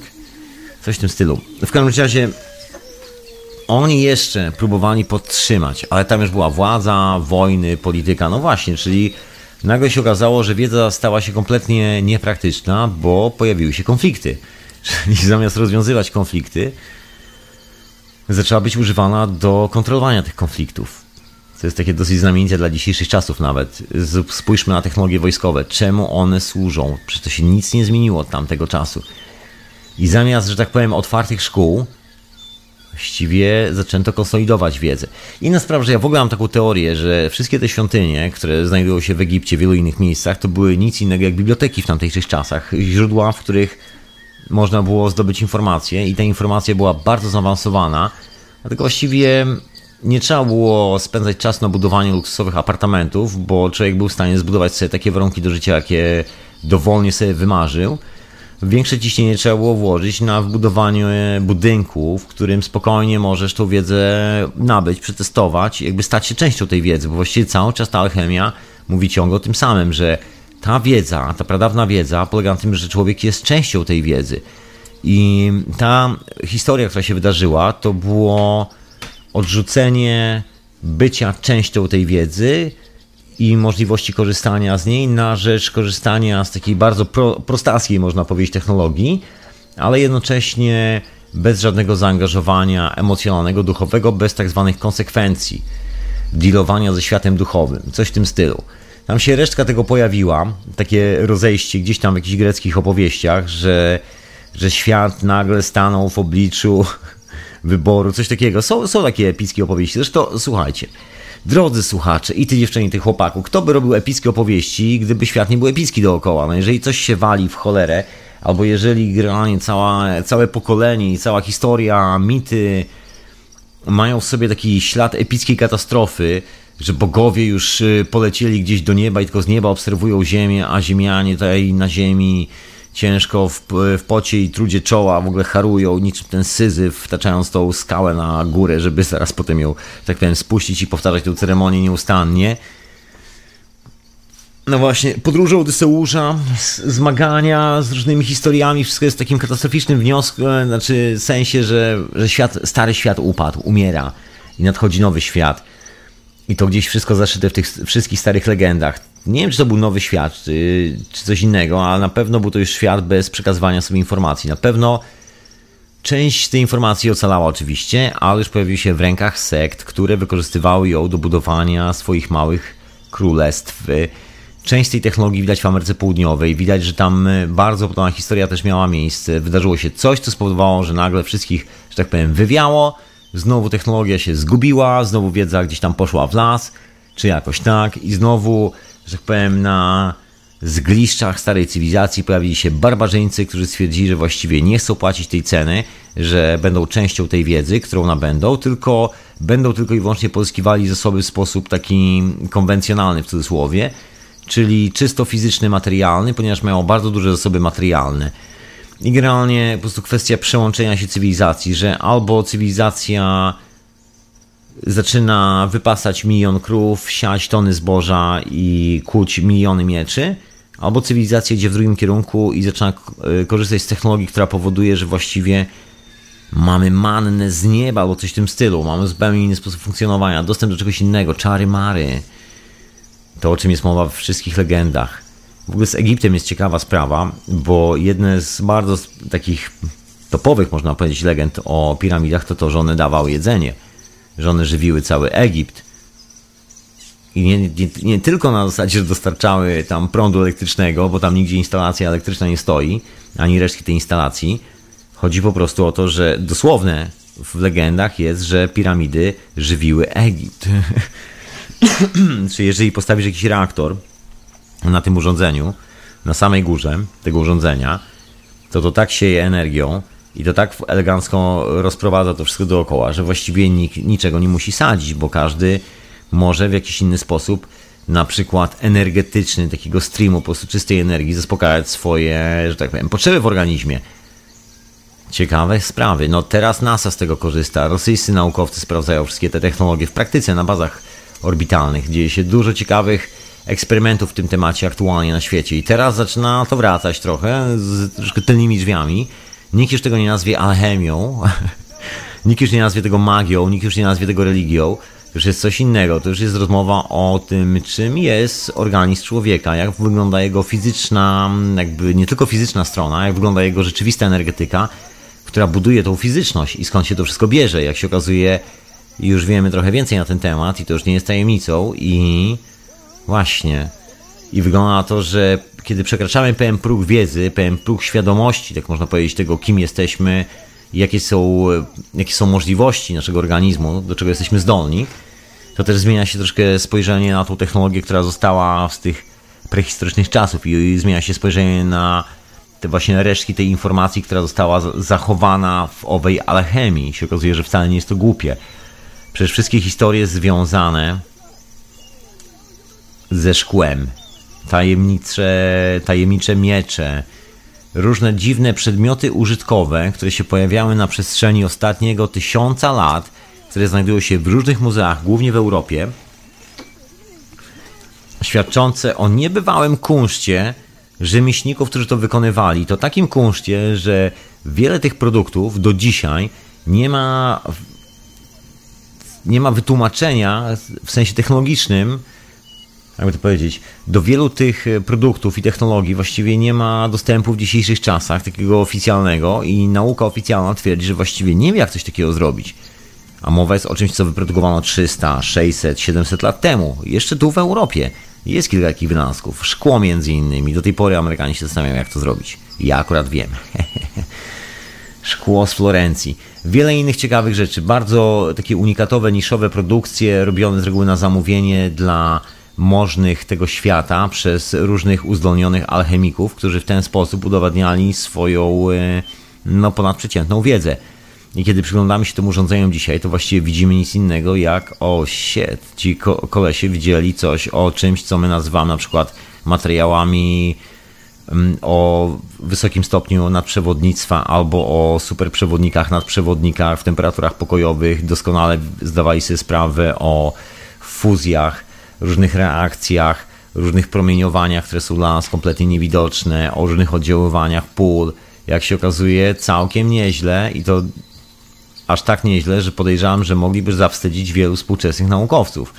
Na swego czasu przeglądałem sobie opisy oryginalnych eksperymentów takiego gentlemana o nazwisku Newton, Isaac Newton, ten sam, który teoretycznie, jak tam mówią, stworzył te prawa grawitacji i tak dalej. Nie do końca, on sformułował pewien koncept, to jeszcze nie było prawami, to zrobiono z tego prawa, on formułował koncept, sam twierdzi, że ten koncept nie jest do końca trefny, że to jest tylko opis oddziaływania pewnej innej mocy, ale też jego praca jest taka zagmatwana i też pisana też na odpieprz się tak troszeczkę. Zresztą polecam sobie przeczytać oryginał, jeżeli ktoś zna angielski. Zabawne historie. Po prostu chłopak pisał e, prace naukowe na kilogramy, bo od tego zależała jego kasa po prostu. I produkował tak na masową skalę, że tak powiem, te dokumenty. Po prostu trzeba było tam pięć kartek wyprodukować na dwa tygodnie, czy na tam tydzień, czy jakoś tak, manuskryptu. No i tak sobie chłopak radził, tak powiem, zamówieniami publicznymi. Pisząc dużo. No ale oprócz tego, że pisał dużo mało sensownych rzeczy, robił też eksperymenty alchemiczne i wy, wyseparował kilka substancji chemicznych, które no, są takie, że tak powiem, dosyć konkretne i dzisiaj w dzisiejszych czasach, mówiąc już poprawnie, mają duże znaczenie i duży potencjał. Chodzi o ich radiację, zachowania, oddziaływania. Jak się okazuje, Wszyscy ci alchemicy byli mocno na tropie i każdy z tych alchemików korzystał z części bardzo starożytnej wiedzy, która nagle zaczyna dzisiaj wychodzić, wychodzić nawet w tych oficjalnych laboratoriach i wszystko zaczyna się robić troszeczkę bardziej proste. Nie wiem, czy jeszcze, jeszcze jest proste na poziomie laboratorium, bo chyba na ten etap będziemy musieli trochę poczekać. Nauka współczesna nie lubi, jak sprawy są proste, lubi, jak sprawy są skomplikowane i pełne języka, którego nikt nie jest w stanie zrozumieć, to raczej normalne. Natomiast nie zmienia to faktu, że część tej technologii już możemy sobie odtwarzać w domu, robić sobie samodzielnie, mamy do tego dostęp i jest to naprawdę taka mocno alchemiczna technologia. Tu nie będę jakby takich konkretnych rzeczy opowiadał, bo tu nie ma o, co, o czym opowiadać, ale chociażby proste eksperymenty chemiczne, które można wykonać w domu. Hu, hu. się dzieje i sprawy się upraszczają dosyć mocno. Gdzieś zaczynam czytać sobie w tych opracowaniach naukowych, które teraz się pojawiają, właśnie powroty do takich prostych reakcji. I aż głowa mała.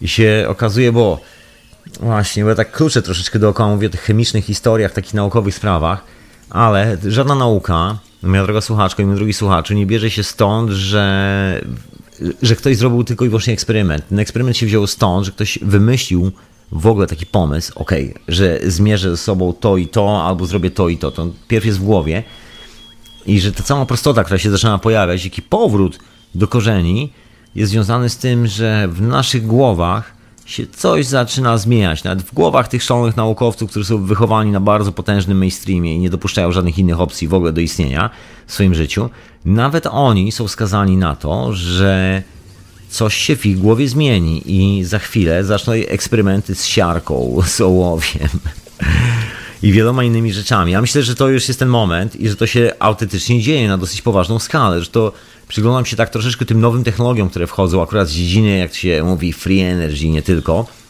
No to jest centralnie alchemiczna historia. Zaczyna być mowa w ogóle o takich prostych materiałach, powrocie do analogów, do, do takich Wręcz idziesz do lasu, człowieku, i przynosisz z lasu sobie połowę urządzenia prawie, że. No, może bez przesady, ale generalnie, chociaż są takie opcje, że możesz prawie całe urządzenie przynieść z lasu. Podejrzewam, że dałoby się, dałoby się. Także wracamy do takich czasów, gdzie prostota wraca do swojego właściwego miejsca i zaczyna miło pracować z naszą głową. Przynajmniej z moją głową. Podejrzewam, że z Twoją też, bo myślę, że jest to kierunek taki ogólny. To nie jest sprawa, która zależy tylko i wyłącznie od mojego dobrego samopoczucia, ani od tego, co ja mam w głowie, ani od tego, co ty masz w głowie. Tylko jest to sprawa związana z tą planetą, że generalnie w tym momencie coś nas wszystkich wykopuje w takim konkretnym kierunku. I oczywiście, jak mówię wszystkich, to mówię wszystkich, ale nie każdy musi z tego skorzystać, bo jest to coś w rodzaju mm, propozycji, którą dostajemy co, nie wiem, 2000 lat, czy jakoś tak. Te wszystkie ślady, tych wszystkich transformacji kulturalnych, kulturowych, cywilizacyjnych i tak dalej, zawsze roztaczają się w takich specyficznych sekwencjach.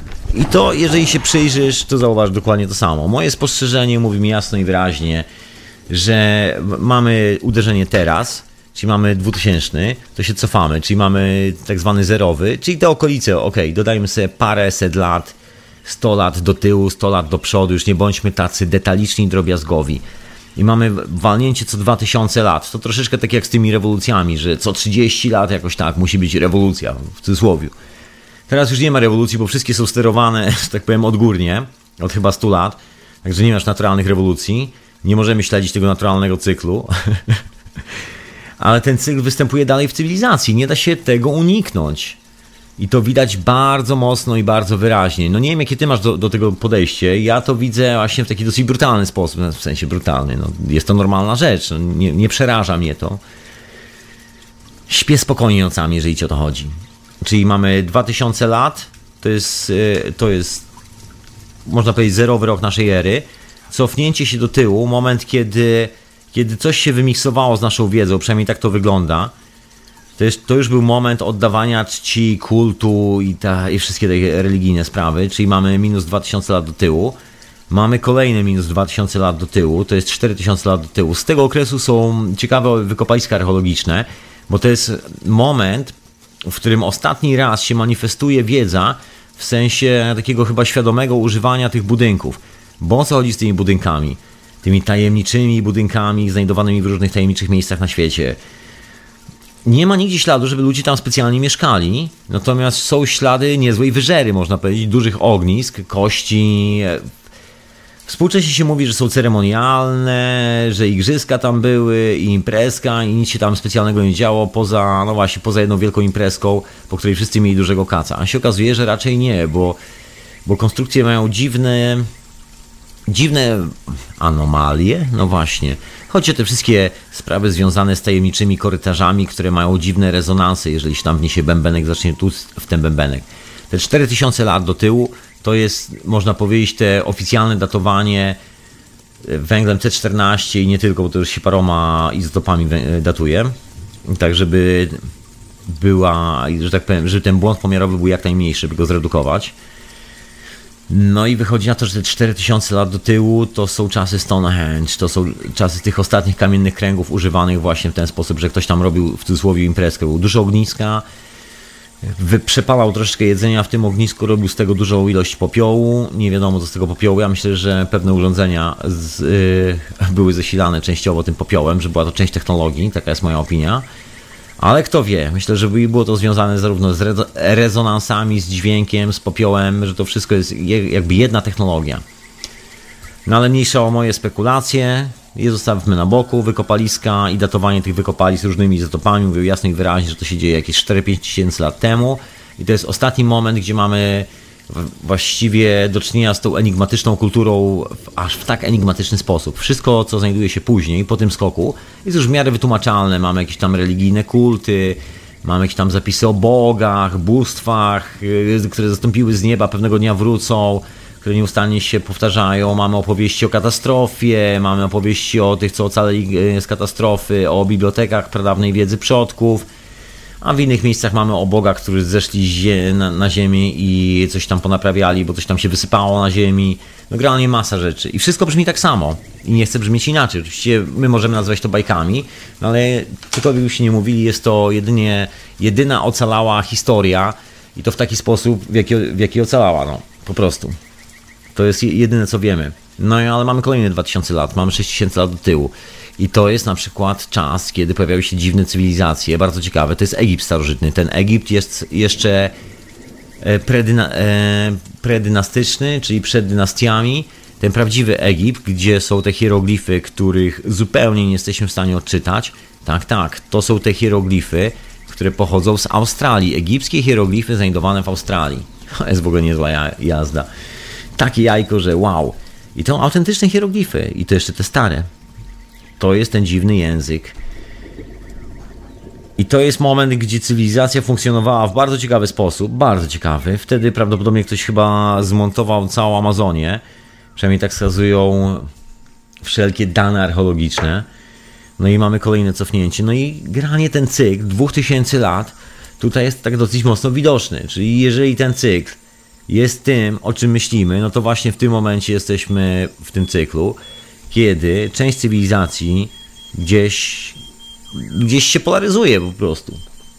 Pojawia się kawałek wiedzy i ten kawałek wiedzy jest związany ze zmianą sposobu myślenia, ze zmianą bardzo wielu rzeczy. O ile, jeżeli obserwujemy te cywilizacje, na przykład gdzieś tam 8000 lat temu, które się pojawiły, te dziwne, tajemnicze budynki i mamy do 6000 lat później, to się okazuje, że nastąpił wzrost cywilizacji. To jest ten rozkwit tych dziwnych konstrukcji, które są wszędzie, tej tajemniczej kultury, która opanowała cały świat.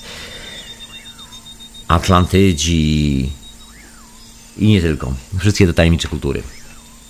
To bardziej wygląda jako rozwój niż zwój, chociaż po drodze jeszcze mamy te zapiski o bombach, które zrzucali na siebie bogowie i powodowali, że pustynia zamieniała się w jedno wielkie lusterko, a duże jezioro potrafiło wyparować w okamgnieniu.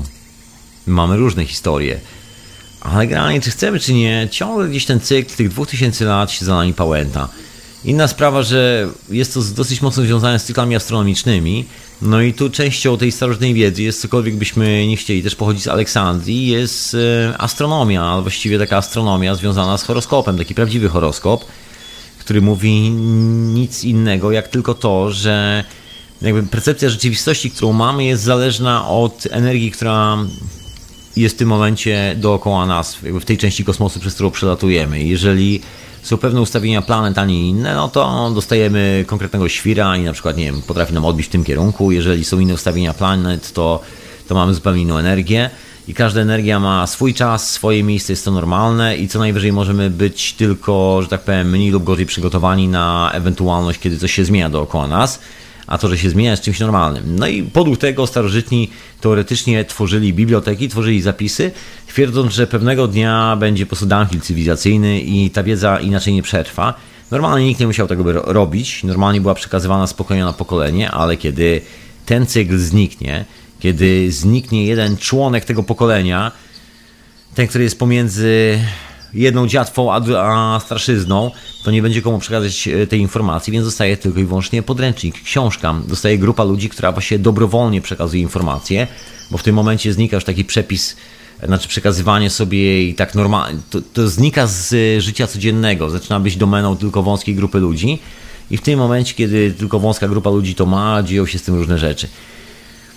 Jeżeli się przyjrzymy na historię do tyłu, to wygląda na to, że początek chrześcijaństwa i początek w ogóle całej tej sformalizowanej wiedzy, w cudzysłowie, takiej monoteistycznej religii powstaje dokładnie w tym momencie, kiedy ktoś pali biblioteki, kiedy ktoś usuwa świadomie całą tą informację w ogóle z, z rzeczywistości.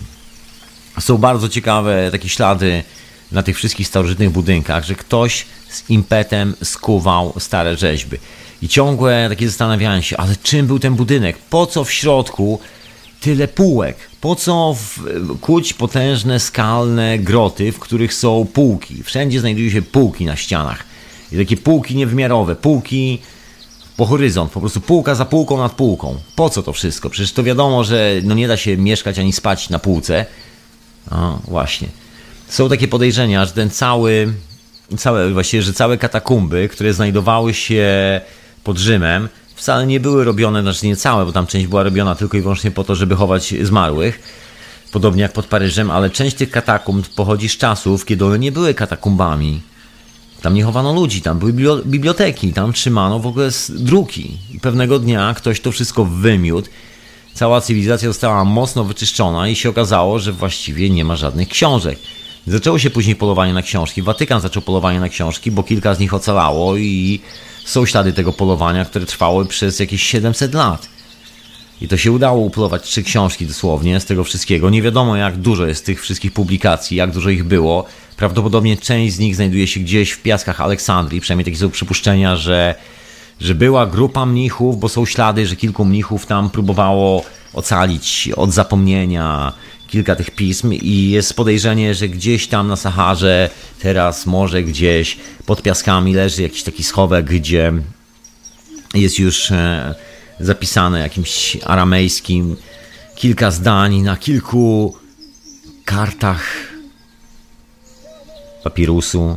Kilka takich historii, które spowodują, że jak to czytamy, to nam oczy po prostu się potężne bo właściwie nic nie wiemy o naszej historii. Jedyne co wiemy, to znamy historię mm, fałszerstw historycznych. Bo wiemy tyle, że znakomita część historii jest po prostu sfałszowana. I tylko tyle. Także poza tym, że jesteśmy właśnie ekspertami od tych fałszerstw historycznych, to właściwie dalej nie znamy do końca swojej historii, a w niej jest odpowiedź na jakieś bardzo proste pytanie, które stoi u zarania chyba naszej cywilizacji, ale takiej rzeczywistej cywilizacji. Ja nie mówię o, o cywilizacji pod tytułem kultura i tak dalej, węgla i stali, tylko o tym, czym jesteśmy jako żywe istoty w ogóle na tej planecie i w ogóle w kosmosie, no bo trzeba pamiętać, że jesteśmy na statku kosmicznym, który się nazywa Ziemia, także jest to trochę taka kosmiczna historia i sklejanie się z obrazkami, portretami, które można sobie powiesić nad trumną, żeby ładniej wyglądać po śmierci, w sytuacji, kiedy jest się, że tak powiem, astronautą e, praktykującym na statku kosmicznym Ziemia, jest takie troszeczkę no nieporozumienie bym powiedział. Nie no, fajnie jest fajny obrazek, ale, ale czy to ma jakikolwiek sens? Otóż to, to są w ogóle jakby zupełnie inne sprawy, zupełnie dwa inne stany świadomości. To jest troszeczkę tak jakby buddyści zaczęli, no właśnie, tam jest coś takiego, że się robi mumię, ale to jest zupełnie inny powód. Tam jest dlatego, że tam się wierzy, że ta istota jeszcze żyje i się ją zabezpiecza przed wpływem różnych dziwnych mocy i zresztą badania, które czasami gdzieś tam ktoś wykonał przez przypadek, świadczą o tym, że faktycznie te chłopaki w Tybecie chyba tam czasami żyją w tych posągach. No, oni są naprawdę dziwni. Są konkretnie odjechani w, tym, w tej materii, potrafią robić takie cuda, że no właśnie, że my to traktujemy w kategorii cuda, a oni, jako że jeszcze sobie zostawili część tej wiedzy, bo gdzieś gdzieś ta wiedza została. Do tej pory ta tradycja budowania jaskiń, upychania sobie manuskryptów w tych jaskiniach w Tybecie istnieje. To jest to, co, na co polują Chińczycy cały czas. I nie tylko, i miłośnicy manuskryptów, którzy je później sprzedają na nielegalnym, czarnym rynku, bo to kosztuje fortunę. Bo nagle można trafić w taką jaskinię, w której wylądował jakiś mnich, który tworzył przez 30 lat tam zamknięty te manuskrypty i one pochodzą nie wiadomo skąd. Mogą mieć 100, 200, 500 lat, a mogą mieć równie dobrze z 2000 lat. Właściwie nikt nie wie jak stare to może być. Jak, potężne, jak potężna informacja może tam być schowana. I nikt nie wie, czy ten koleś przypadkiem nie tyle, że napisał te księgi, ile sam wziął jakieś księgi, które napisał ktoś set lat temu przed nimi i po prostu przepisał i tak dalej, i tak dalej. Także jak na ironię, co jest chyba największym dowcipem cywilizacyjnym, mamy dookoła tonę informacji, że gdyby naprawdę, gdybyśmy chcieli, jako taka zbiorowość, społeczność, że ty i ja tworzymy, wiesz, państwo i tak dalej, to ma jakikolwiek sens, gdyby to naprawdę działało, gdybyśmy chcieli się dowiedzieć, jak wygląda historia cywilizacji, to podejrzewam, że w ciągu jednego roku moglibyśmy odgruzować wszystko, no tak, do maksa i w ciągu roku moglibyśmy wszyscy na świecie, na tej planecie, na tym statku kosmicznym o nazwie Ziemia, dowiedzieć się praktycznie, co się wydarzyło z nami przez ostatnie minimum 12 tysięcy lat. Gdybyśmy tylko chcieli ruszyć swoje tyłki w tym kierunku. Na razie jest to utrudnione. Wiele, wiele, wiele firm, wiele ludzi przede wszystkim, którzy za tym stoją, nie chcą ruszać tej informacji, bo to zawsze, zawsze stoi jakiś indywidualny człowiek za tym. My tak mówimy instytucja, instytucja, instytucja, organizacja, ale zawsze jest człowiek. Zawsze jest człowiek, jego światopogląd i problem zawsze jest ten sam. Jego światopogląd na to, w którym miejscu rzeczywistości stoi, czy składa się z materii, czy też jest czymśkolwiek innym. I to, że może się okazać bardziej niż na pewno, że jesteśmy czymś innym niż tylko i wyłącznie workiem, który kolekcjonuje trochę mięsi, mięśni i kości i trochę wody, że jesteśmy bardzo kosmiczną istotą i że ten fizyczny, z angielskiego mówiąc attachment, to jest naprawdę niewielka część naszej egzystencji, jest to tyle przerażający, może nie tyle dla mnie i dla ciebie, ale przerażający dla tych kolesi, którzy przez całe życie kolekcjonowali przedmioty i teraz nie potrafią się od nich uwolnić i chcą zmusić wszystkich do tego, żeby zaczęli ich doceniać za to kolekcjonerstwo. Wręcz e, pro śmierci. Oni wręcz już teraz szukają pomników, które sobie budują za życia.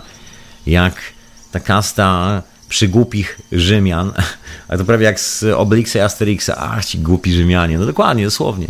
Nic się nie zmienia. Że ci głupi Rzymianie pojechali, namalowali sobie całą siłą, energią swojej cywilizacji piękne portrety nagrobne. Z boku siedziała potężna sprawa alchemiczna. Był potężny transfer informacji, który się rozjeżdżał po całym świecie. Dokładnie w tym samym czasie. W tym samym czasie część informacji z Europy wędrowała do Illinois, te słynne tablety z Michigan, z Illinois, ze Stanów Zjednoczonych, które wyglądają jak po prostu przywiezione z Egiptu. Tam były próby podrabiania tego i kilka na pewno jest podrobionych, ale te oryginalne, które są znajdowane, są oryginalne i można nawet datować. Się okazuje, że dokładnie w czasach, jak niektórzy wierzący twierdzą, przed Jezusem, nagle tablety, na których są ludzie, których się próbuje ukrzyżować albo coś w tym stylu, lądują w Michigan. Nagle się okazuje, że to nie jest chyba historia jednym kolesiu i ukrzyżowaniu jednego kolesia, tylko być może to jest też jedna z wielu hipotez. Po prostu jedna kultura barbarzyńców chciała wyprzeć wiedzę i częścią tego wypierania były takie bratobójcze rzezie organizowane przez tych ludzi. A później zostało to sportretowane w postaci jednego dżentelmena i zrobiono na punkcie tego jakąś monoteistyczną religię, chociaż faceta w ogóle w życiu prawdopodobnie nie było na tej planecie. Ale wszystkie elementy wzięto z prawdziwych wydarzeń, tylko że ci kolesie, którzy byli ofiarami, tak naprawdę zniknęli z Europy, oni już nigdy nie wrócili. Potężna cywilizacja gdzieś zniknęła właśnie w Ameryce Północnej, w Ameryce Południowej. Pojawia... Ślady wiodą też do Australii, w kilka różnych ciekawych miejsc. I znikają w pewnym momencie, jakby nagle, nie wiem, zapakowali się na statek kosmiczny i zniknęli. Natomiast reszta, która zaczęła robić z siebie ofiarę, otóż to, no bo do tego się sprowadziła cała historia, że zbrodniarze zrobili z siebie ofiarę, stworzyły jakieś monoteistyczne religie, żeby zakopać całą historię pod dywanem, żeby to wszystko gdzieś poznikało, żeby powstał taki mecz, żeby wojny, czasy pożogi i tak dalej, i tak dalej, nieładu, chaosu, nikt nie wie, co się stanie i objawił się Bóg, który jest jedynym Panem i my jesteśmy przedstawicielem tego Boga na ziemi, a przed nami nie było nic. A wszyscy ci kolesie, łącznie z Rzymianami, zawdzięczają swój w ogóle styl architektoniczny właśnie tej cywilizacji. Przecież Rzymianie jako, archite jako architekci właściwie nic nie wymyślili. no to tylko oczywiście włoski architekt ci powie, że Rzym, Rzymianom zawdzięczamy architekturę. Nie. Oni tylko stosowali matematykę, którą wzięli od Greków. Grecy wzięli z Aleksandrii, o czym jest mowa bardzo wyraźnie. Grecy, właśnie to jest ciekawa historia, załapali się na końcówkę Biblioteki Aleksandryjskiej, bo robili transfer tej informacji do siebie. Przynajmniej taka jest, e, taka jest oficjalna historia. Zresztą, co by nie było, wszystkie te prace greckich filozofów doskonale to potwierdzają i na przykład sprawa związana z matematyką, która jest dosyć zabawna, że przypisuje się bardzo dużo historii właśnie Rzymianom, jeżeli chodzi o, a przepraszam, nie Rzymianom, przypisuje się bardzo dużo matematycznych rozwiązań, jakby algebry i takich historii no, naukowych po prostu, z cyklu wzory matematyczne oraz jak sobie wyliczać objętości przestrzeni itd., tak itd. Z Greki, ale właściwie to nie pochodziło nigdy z Grecji do końca. To zawsze było przywożone skądś do Grecji. I ślady tego znajdujemy w Egipcie, oryginalnych, oryginalnych równań matematycznych. Właściwie tej oryginalnej matematyki znajdujemy w postaci budynków. Także Grecy w ogóle tego nie wymyślili, Grecy tylko zapisali po swojemu i kiedy zniknęły oryginały, które prawdopodobnie właśnie znajdowały się w Aleksandrii, prawdopodobnie znajdowały się w takich miejscach jak właśnie Hawara, znajdowały się być może w takich miejscach jak e, jak się nazywa, jak to miejsce na pustyni, ciągle zmieniam nazw. Ach, tak już mam. To po prostu pewnego dnia ktoś to wymiótł i tyle. I zniknęło a Grecy sobie zostawili kopie i jak zniknęły oryginały, to, to wszyscy stwierdzili, że Grecy są ojcami tej informacji, no bo nie masz oryginałów. I stało się to kanonem historii, a my właściwie nie wiemy nic o rzeczywistych wydarzeniach. Właściwie ostatnie 2 do 4 tysięcy lat to jest nic innego jak wymazywanie historii z jej kart, a nie jej pieczołowite zapisywanie. Do tej pory, jeżeli jedna kultura najeżdża drugą, to jest właśnie ta nasza cywilizacja. To zaczyna się od skuwania ich pomników, zaczyna się od niszczenia historii i wpisywania swojej własnej historii. Kiedyś to było na jeszcze większą skalę, teraz jesteśmy już troszeczkę bardziej zdystansowani i już nie dzieje się aż tak raso- w tak ekstremalny sposób, chociaż kto wie, mniej z tego, co można zaobserwować z wykopalisk archeologicznych, wygląda na to, że nie, nastąpiła jakaś taka potężna wojna pomiędzy tymi, którzy wybrali inny sposób funkcjonowania, stwierdzili, że nie będą stawali się częścią wiedzy, że chcą czerpać zasoby w sposób fizyczny, bo dokładnie tego się to wszystko dotyczyło, taki prosty proces, że albo osiadamy na ziemi i w ogóle nie zostawiamy całą wiedzę, olewamy to, żyje nam się fajnie, posadzimy trochę roślin, będziemy od tego momentu żyli tylko i wyłącznie w taki sposób e, materialny, ok, będzie trzeba coś jeść, będzie trzeba coś uprawiać, będzie trzeba mieć jakieś e, zwierzaki, będzie trzeba, że tak powiem, się starać, będzie się być może troszkę krócej żyło, będzie się inaczej żyło, będzie się być może chorowało, ale są zioła, także szczęśliwie można skorzystać z części tej starożytnej wiedzy i leczyć nią fizyczne ciało. Także była taka opcja, że zostawimy sobie te rozwiązania, które trzymają na chodzie właśnie naszą fizyczność, ale już nie, nie musimy być częścią tej starożytnej wiedzy, już nie musimy, tak powiem, podróżować na, na jakby do, w pełnej skali. No jakoś tak się wydarzyło, że chyba została taka podjęta decyzja. Z kolei część, chyba niezbyt wielka, podjęła decyzję, że jednak zostaje ze starą wiedzą i że wcale nie chcą nie, nie chcą, że tak powiem, się redukować tylko i wyłącznie do, nie wiem, zostania rolnikiem albo coś w tym stylu. No i ci, że tak powiem, się organizują i się zawijają w zupełnie inne miejsce. Tak mi się coś wydaje. Tak to wygląda. To jest oczywiście moja taka spekulacja, nie ma to nic wspólnego z tym, czy tak naprawdę było i w jakiej książce to napisano. Nie, nie, nic z tych rzeczy. Ale to jest taka moja no, radosna spekulacja na ten temat. I w ogóle jest to też moment, kiedy w historii pojawiają się farmy na masową skalę. Do tego momentu na, nie ma ani grama takiej przemysłowej produkcji w ogóle, nawet żywności. Gdzieś tak 6000 lat, 4000 lat przed nami, tu i teraz. Nie ma ani śladu, dopiero wtedy pojawia się potężna agrokultura. No i dowcip polega na tym, że jak sobie wyjaśnić, w jaki sposób ludzie posiadający tak potężną technologię, żeby budować właśnie piramidy, wszystkie tego typu kompleksowe rozwiązania, Jak oni to robili, że oni nie potrzebowali pól uprawnych? A ci kolesie, którzy nie potrafili sobie siekiery, że tak powiem, z metalu odlać porządnego, bo byli w epoce brązu, czy jakoś tak, w tamtym czasie, ci kolesie byli zmuszeni do robienia sobie pól. Oni po prostu nie potrafili inaczej przetrwać. To, to, że są pola jakiekolwiek uprawne, to, że jest taka jakby industrializacja, to nie jest świadectwem rozwoju, to jest świadectwem upadku cywilizacyjnego. To znaczy, że kawał technologii znika i w tym momencie wszyscy muszą opierać się na zasobach. To jest po prostu dramat. I to jest taki dramat historyczny, który jasno widać we wszystkich tych wykopaliskach. I teraz jest pytanie, co się wydarzy w najbliższym czasie, bo z tego co wygląda, to jest taki stały cykl. No, możemy mniej więcej tak to potraktować, że jest taki moment, że w pewnym momencie pojawia się wiedza, pojawia się coś takiego, że odblokowuje nam się w głowach. Część tej starożytnej wiedzy zawsze wraca, bo nie jest to wiedza zależna od nas w jakikolwiek sposób. Jest to jakby zjawisko, które towarzyszy składnik kluczowy w ogóle istnienia jakaś świadomość po prostu kosmosu, która się odbija we wszystkich swoich manifestacjach. I pewnego dnia jest tak, że ta świadomość kosmosu odbija się raz na jakiś czas mocniej w postaci jakiejś fali i produkuje jakieś takie zjawisko, które zmienia troszeczkę jakby sposób postrzegania rzeczywistości, przez co zmienia swoje podejście do rzeczywistości, przez co no właśnie, to jest jakby może być taki motor, naturalny motor zmian w naturze. W ten sposób wszystko się cały czas zmienia. Natomiast reszta rzeczy jest, jest po prostu jest, jest tylko, jest, może nie tyle dodatkiem do tego, jest, jest tą materią, która operuje w tej zmianie, o może w ten sposób, ale że zagmatwałem. A mam taki ciekawy koncept historyczny właśnie, który właśnie jest oparty na tym, że co jakiś czas następuje takie okienko, i w tym okienku zaczęły się manifestować troszeczkę inne rzeczy.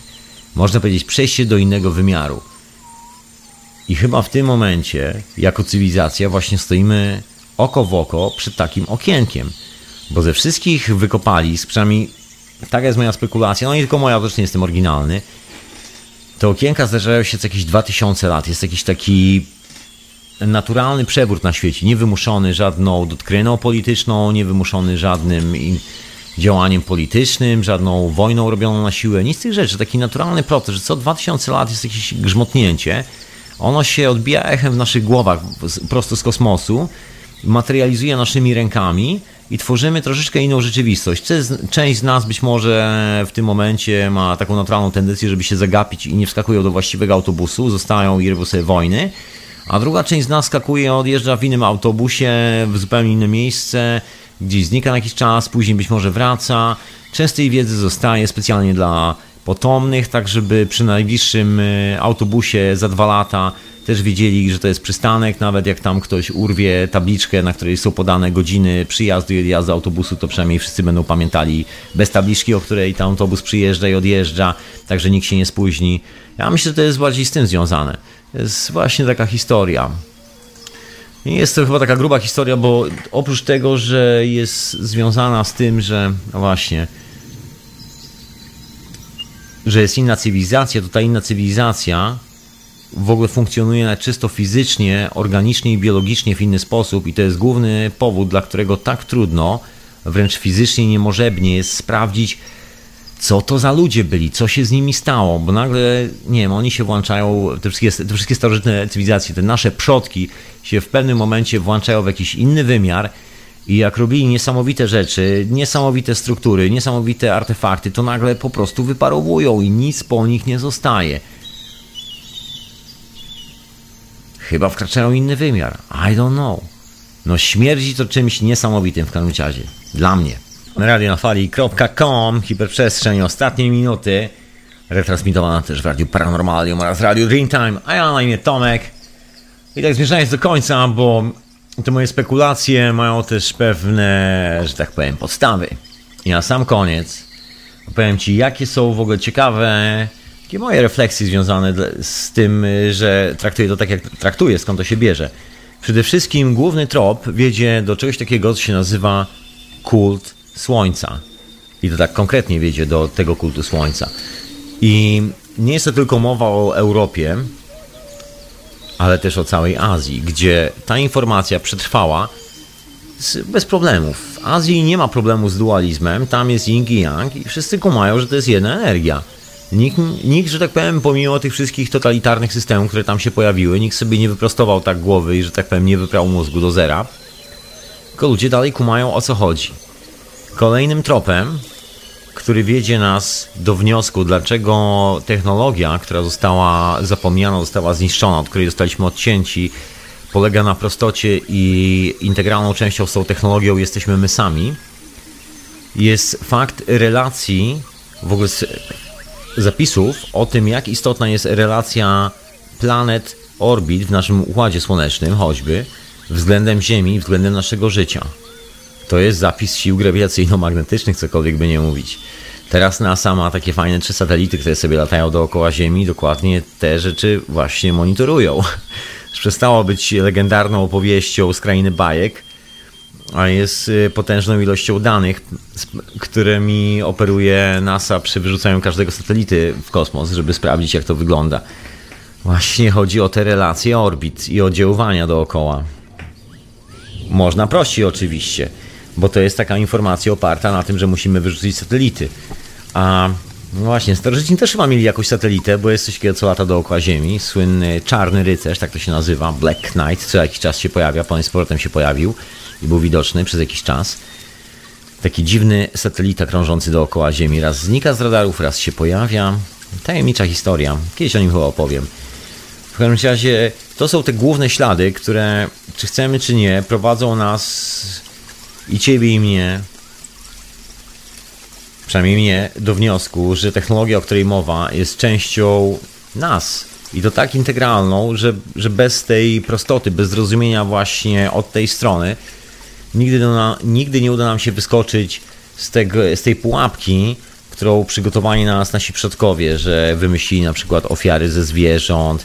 Przecież normalne jest to, że takie zachowanie, takie działania powodują odcięcie od tej drugiej percepcji, od percepcji, gdzie stajemy się nie tyle, że tak powiem, użytkownikiem wszystkich żywot, żywych istot jako zasobów, tylko no właśnie, jesteśmy użytkownikiem informacji, która jest dookoła nas. No i to jest chyba ta wielka, że tak powiem, różnica. To jest. Jak to nazwać? To jest, to jest chyba dokładnie sposób, w jaki się rozchodzi zawsze co jakieś parę tysięcy lat cywilizacja, że część zostaje przy informacji, a część zostaje zdecydowanie przy zasobach. Nawet w momencie, gdzie właściwie nie możesz polegać na tych zasobach, bo ich już nie ma. Jakby to przywiązanie jest tak potężne, że są w stanie wykonać rewolucję, są w stanie po prostu zwariować po to, żeby tylko i wyłącznie móc siedzieć okrakiem na zasobach, żeby nie ruszyć się w inną stronę. Być może, być może są momenty w historii, gdzie bardzo łatwo komuś, kto siedzi na zasobach, jakby zarządzić tym wszystkim tak, że jego, że tak powiem, będzie na górze, a są momenty historii, gdzie całe to myślenie tym modelem zasobów w ogóle traci jakikolwiek sens, bo nagle dociera do nas kosmiczna informacja, która już bezlitośnie wdziera się do głowy każdego z nas i tłumaczy każdego dnia, w każdej minucie, że to nie tędy droga, że to, że to inaczej jest, że ten autobus wygląda zupełnie inaczej. I może właśnie o to chodzi. I don't know. Będę się nad tym jeszcze troszkę zastanawiał bo chyba tu czas najwyższy, żebym wrócił troszkę do kultu słońca, może w następnym odcinku i pobuszował troszkę w tym temacie, bo tu są takie ciekawe zjawiska i takie informacje przemycane, właśnie te wszystkie rzeczy, które próbowano w ogóle wymazać z kart historii, one gdzieś właśnie zostały przy tym kulcie słońca. To była jedyna opcja na ocalenie. I jest trochę wiedzy. Gdyby tak pozbierać do kupy, no właśnie, to się okazuje, że żyć na świecie można o wiele prościej. że zmierzamy w kierunku naprawdę ciekawej prostoty. Ale tylko wtedy, kiedy sami uwierzymy w to i sami dopuścimy do siebie świadomość to, że to naprawdę jest prosta sprawa, nie wymaga zbytnio dużej komplikacji, nie wymaga wojen, nie wymaga nienawiści, że to, że rozwiązanie jest w nas. To jest chyba taka kluczowa historia związana z tym całym tematem że różnica polega na ludziach, którzy widzą rozwiązanie poza sobą i ludziach, którzy widzą rozwiązanie w sobie. I to jest ten moment, gdzie cywilizacja nagle rozdziela się na dwa kierunki i jedni robią coś niesamowitego, a drudzy nie wiem, drudzy zostają tam, gdzie byli. Tak to trochę wygląda. A no, zobaczymy, co historia przyniesie. Ja sobie tak dzisiaj swobodnie popłynąłem z tymi swoimi refleksjami, które gdzieś mi ciągle po głowie chodzą. Mam nadzieję, że w przyszłym tygodniu się ogarnę troszkę z tematem i pobuszuję troszkę po tym kulcie słońca, bo to jest tak intrygująca sprawa, jak wspomniałem wcześniej, że myślę, że warto się temu przyjrzeć tak dosyć bardziej szczegółowo, że tak powiem, z większym detalem. I tyle. Także dzięki człowieku za wysłuchanie moich refleksji sobotnich w hiperprzestrzeni, takich troszkę leniwych. Ja sobie tutaj postanowiłem dzisiaj odpocząć i porozważać o tych wszystkich starożytnych rzeczach, tym bardziej teraz, kiedy jakoś tak patrzą na te starożytne zabytki, widzę bardzo dużo technologii w tych zabytkach, a nie żadnych kultów religijnych. Jakoś tak mi się rzuciło na oczy. Ale to może zostawię. Zapraszam Cię, człowieku, do Radia na Fali. Zapraszam Cię do archiwum. Jak już tylko zacznie działać, to puszczę ogłoszenie, że archiwum jest, działa, jest obecne i wszystko jest ok. Ale daj mi jeszcze chwilę. Niech skończą się tam porządki. Zapraszam Cię do etykiety zastępczej. Mam nadzieję, że będzie w tym tygodniu, że książę wyrobi. Może coś puści, może będzie na żywca, może zobaczymy. Zobaczymy, co się wydarzy. Książę tam ma swoje życiowe sprawy i jak zwykle wróci z, pewnie z garścią nielichych opowieści. Pozdrawiam serdecznie, jeśli słucham w tym momencie. Zapraszam Cię do siebie na czwartek. Hej, kaszysto miły! Cewki na sztorc. Żartowałem, żartowałem, chociaż kto wie. Zapraszam Cię na technologię Kesze w czwartek o godzinie 22.30 polskiego czasu. Zapraszam Cię też na żywca, bo to też na żywca, te technologiczne opowieści. Zapraszam Cię do Teorii Chaosu w piątek, 24 polskiego czasu, no i za tydzień do hiperprzestrzeni człowieku. A ja już, y, już niedługo się usłyszę z Tobą właśnie w czwartek, także znikam. Nie będzie dzisiaj wieczorowej pory, ja znikam, tu dużo obowiązków na dzisiaj na głowie, a jutro niedziela, w poniedziałek mam kilka spraw na głowie, także muszę się tu ogarnąć. Zostawiam Cię w spokoju i do usłyszenia następnym razem. Nara, słuchałeś hiperprzestrzeni. W radionafali.com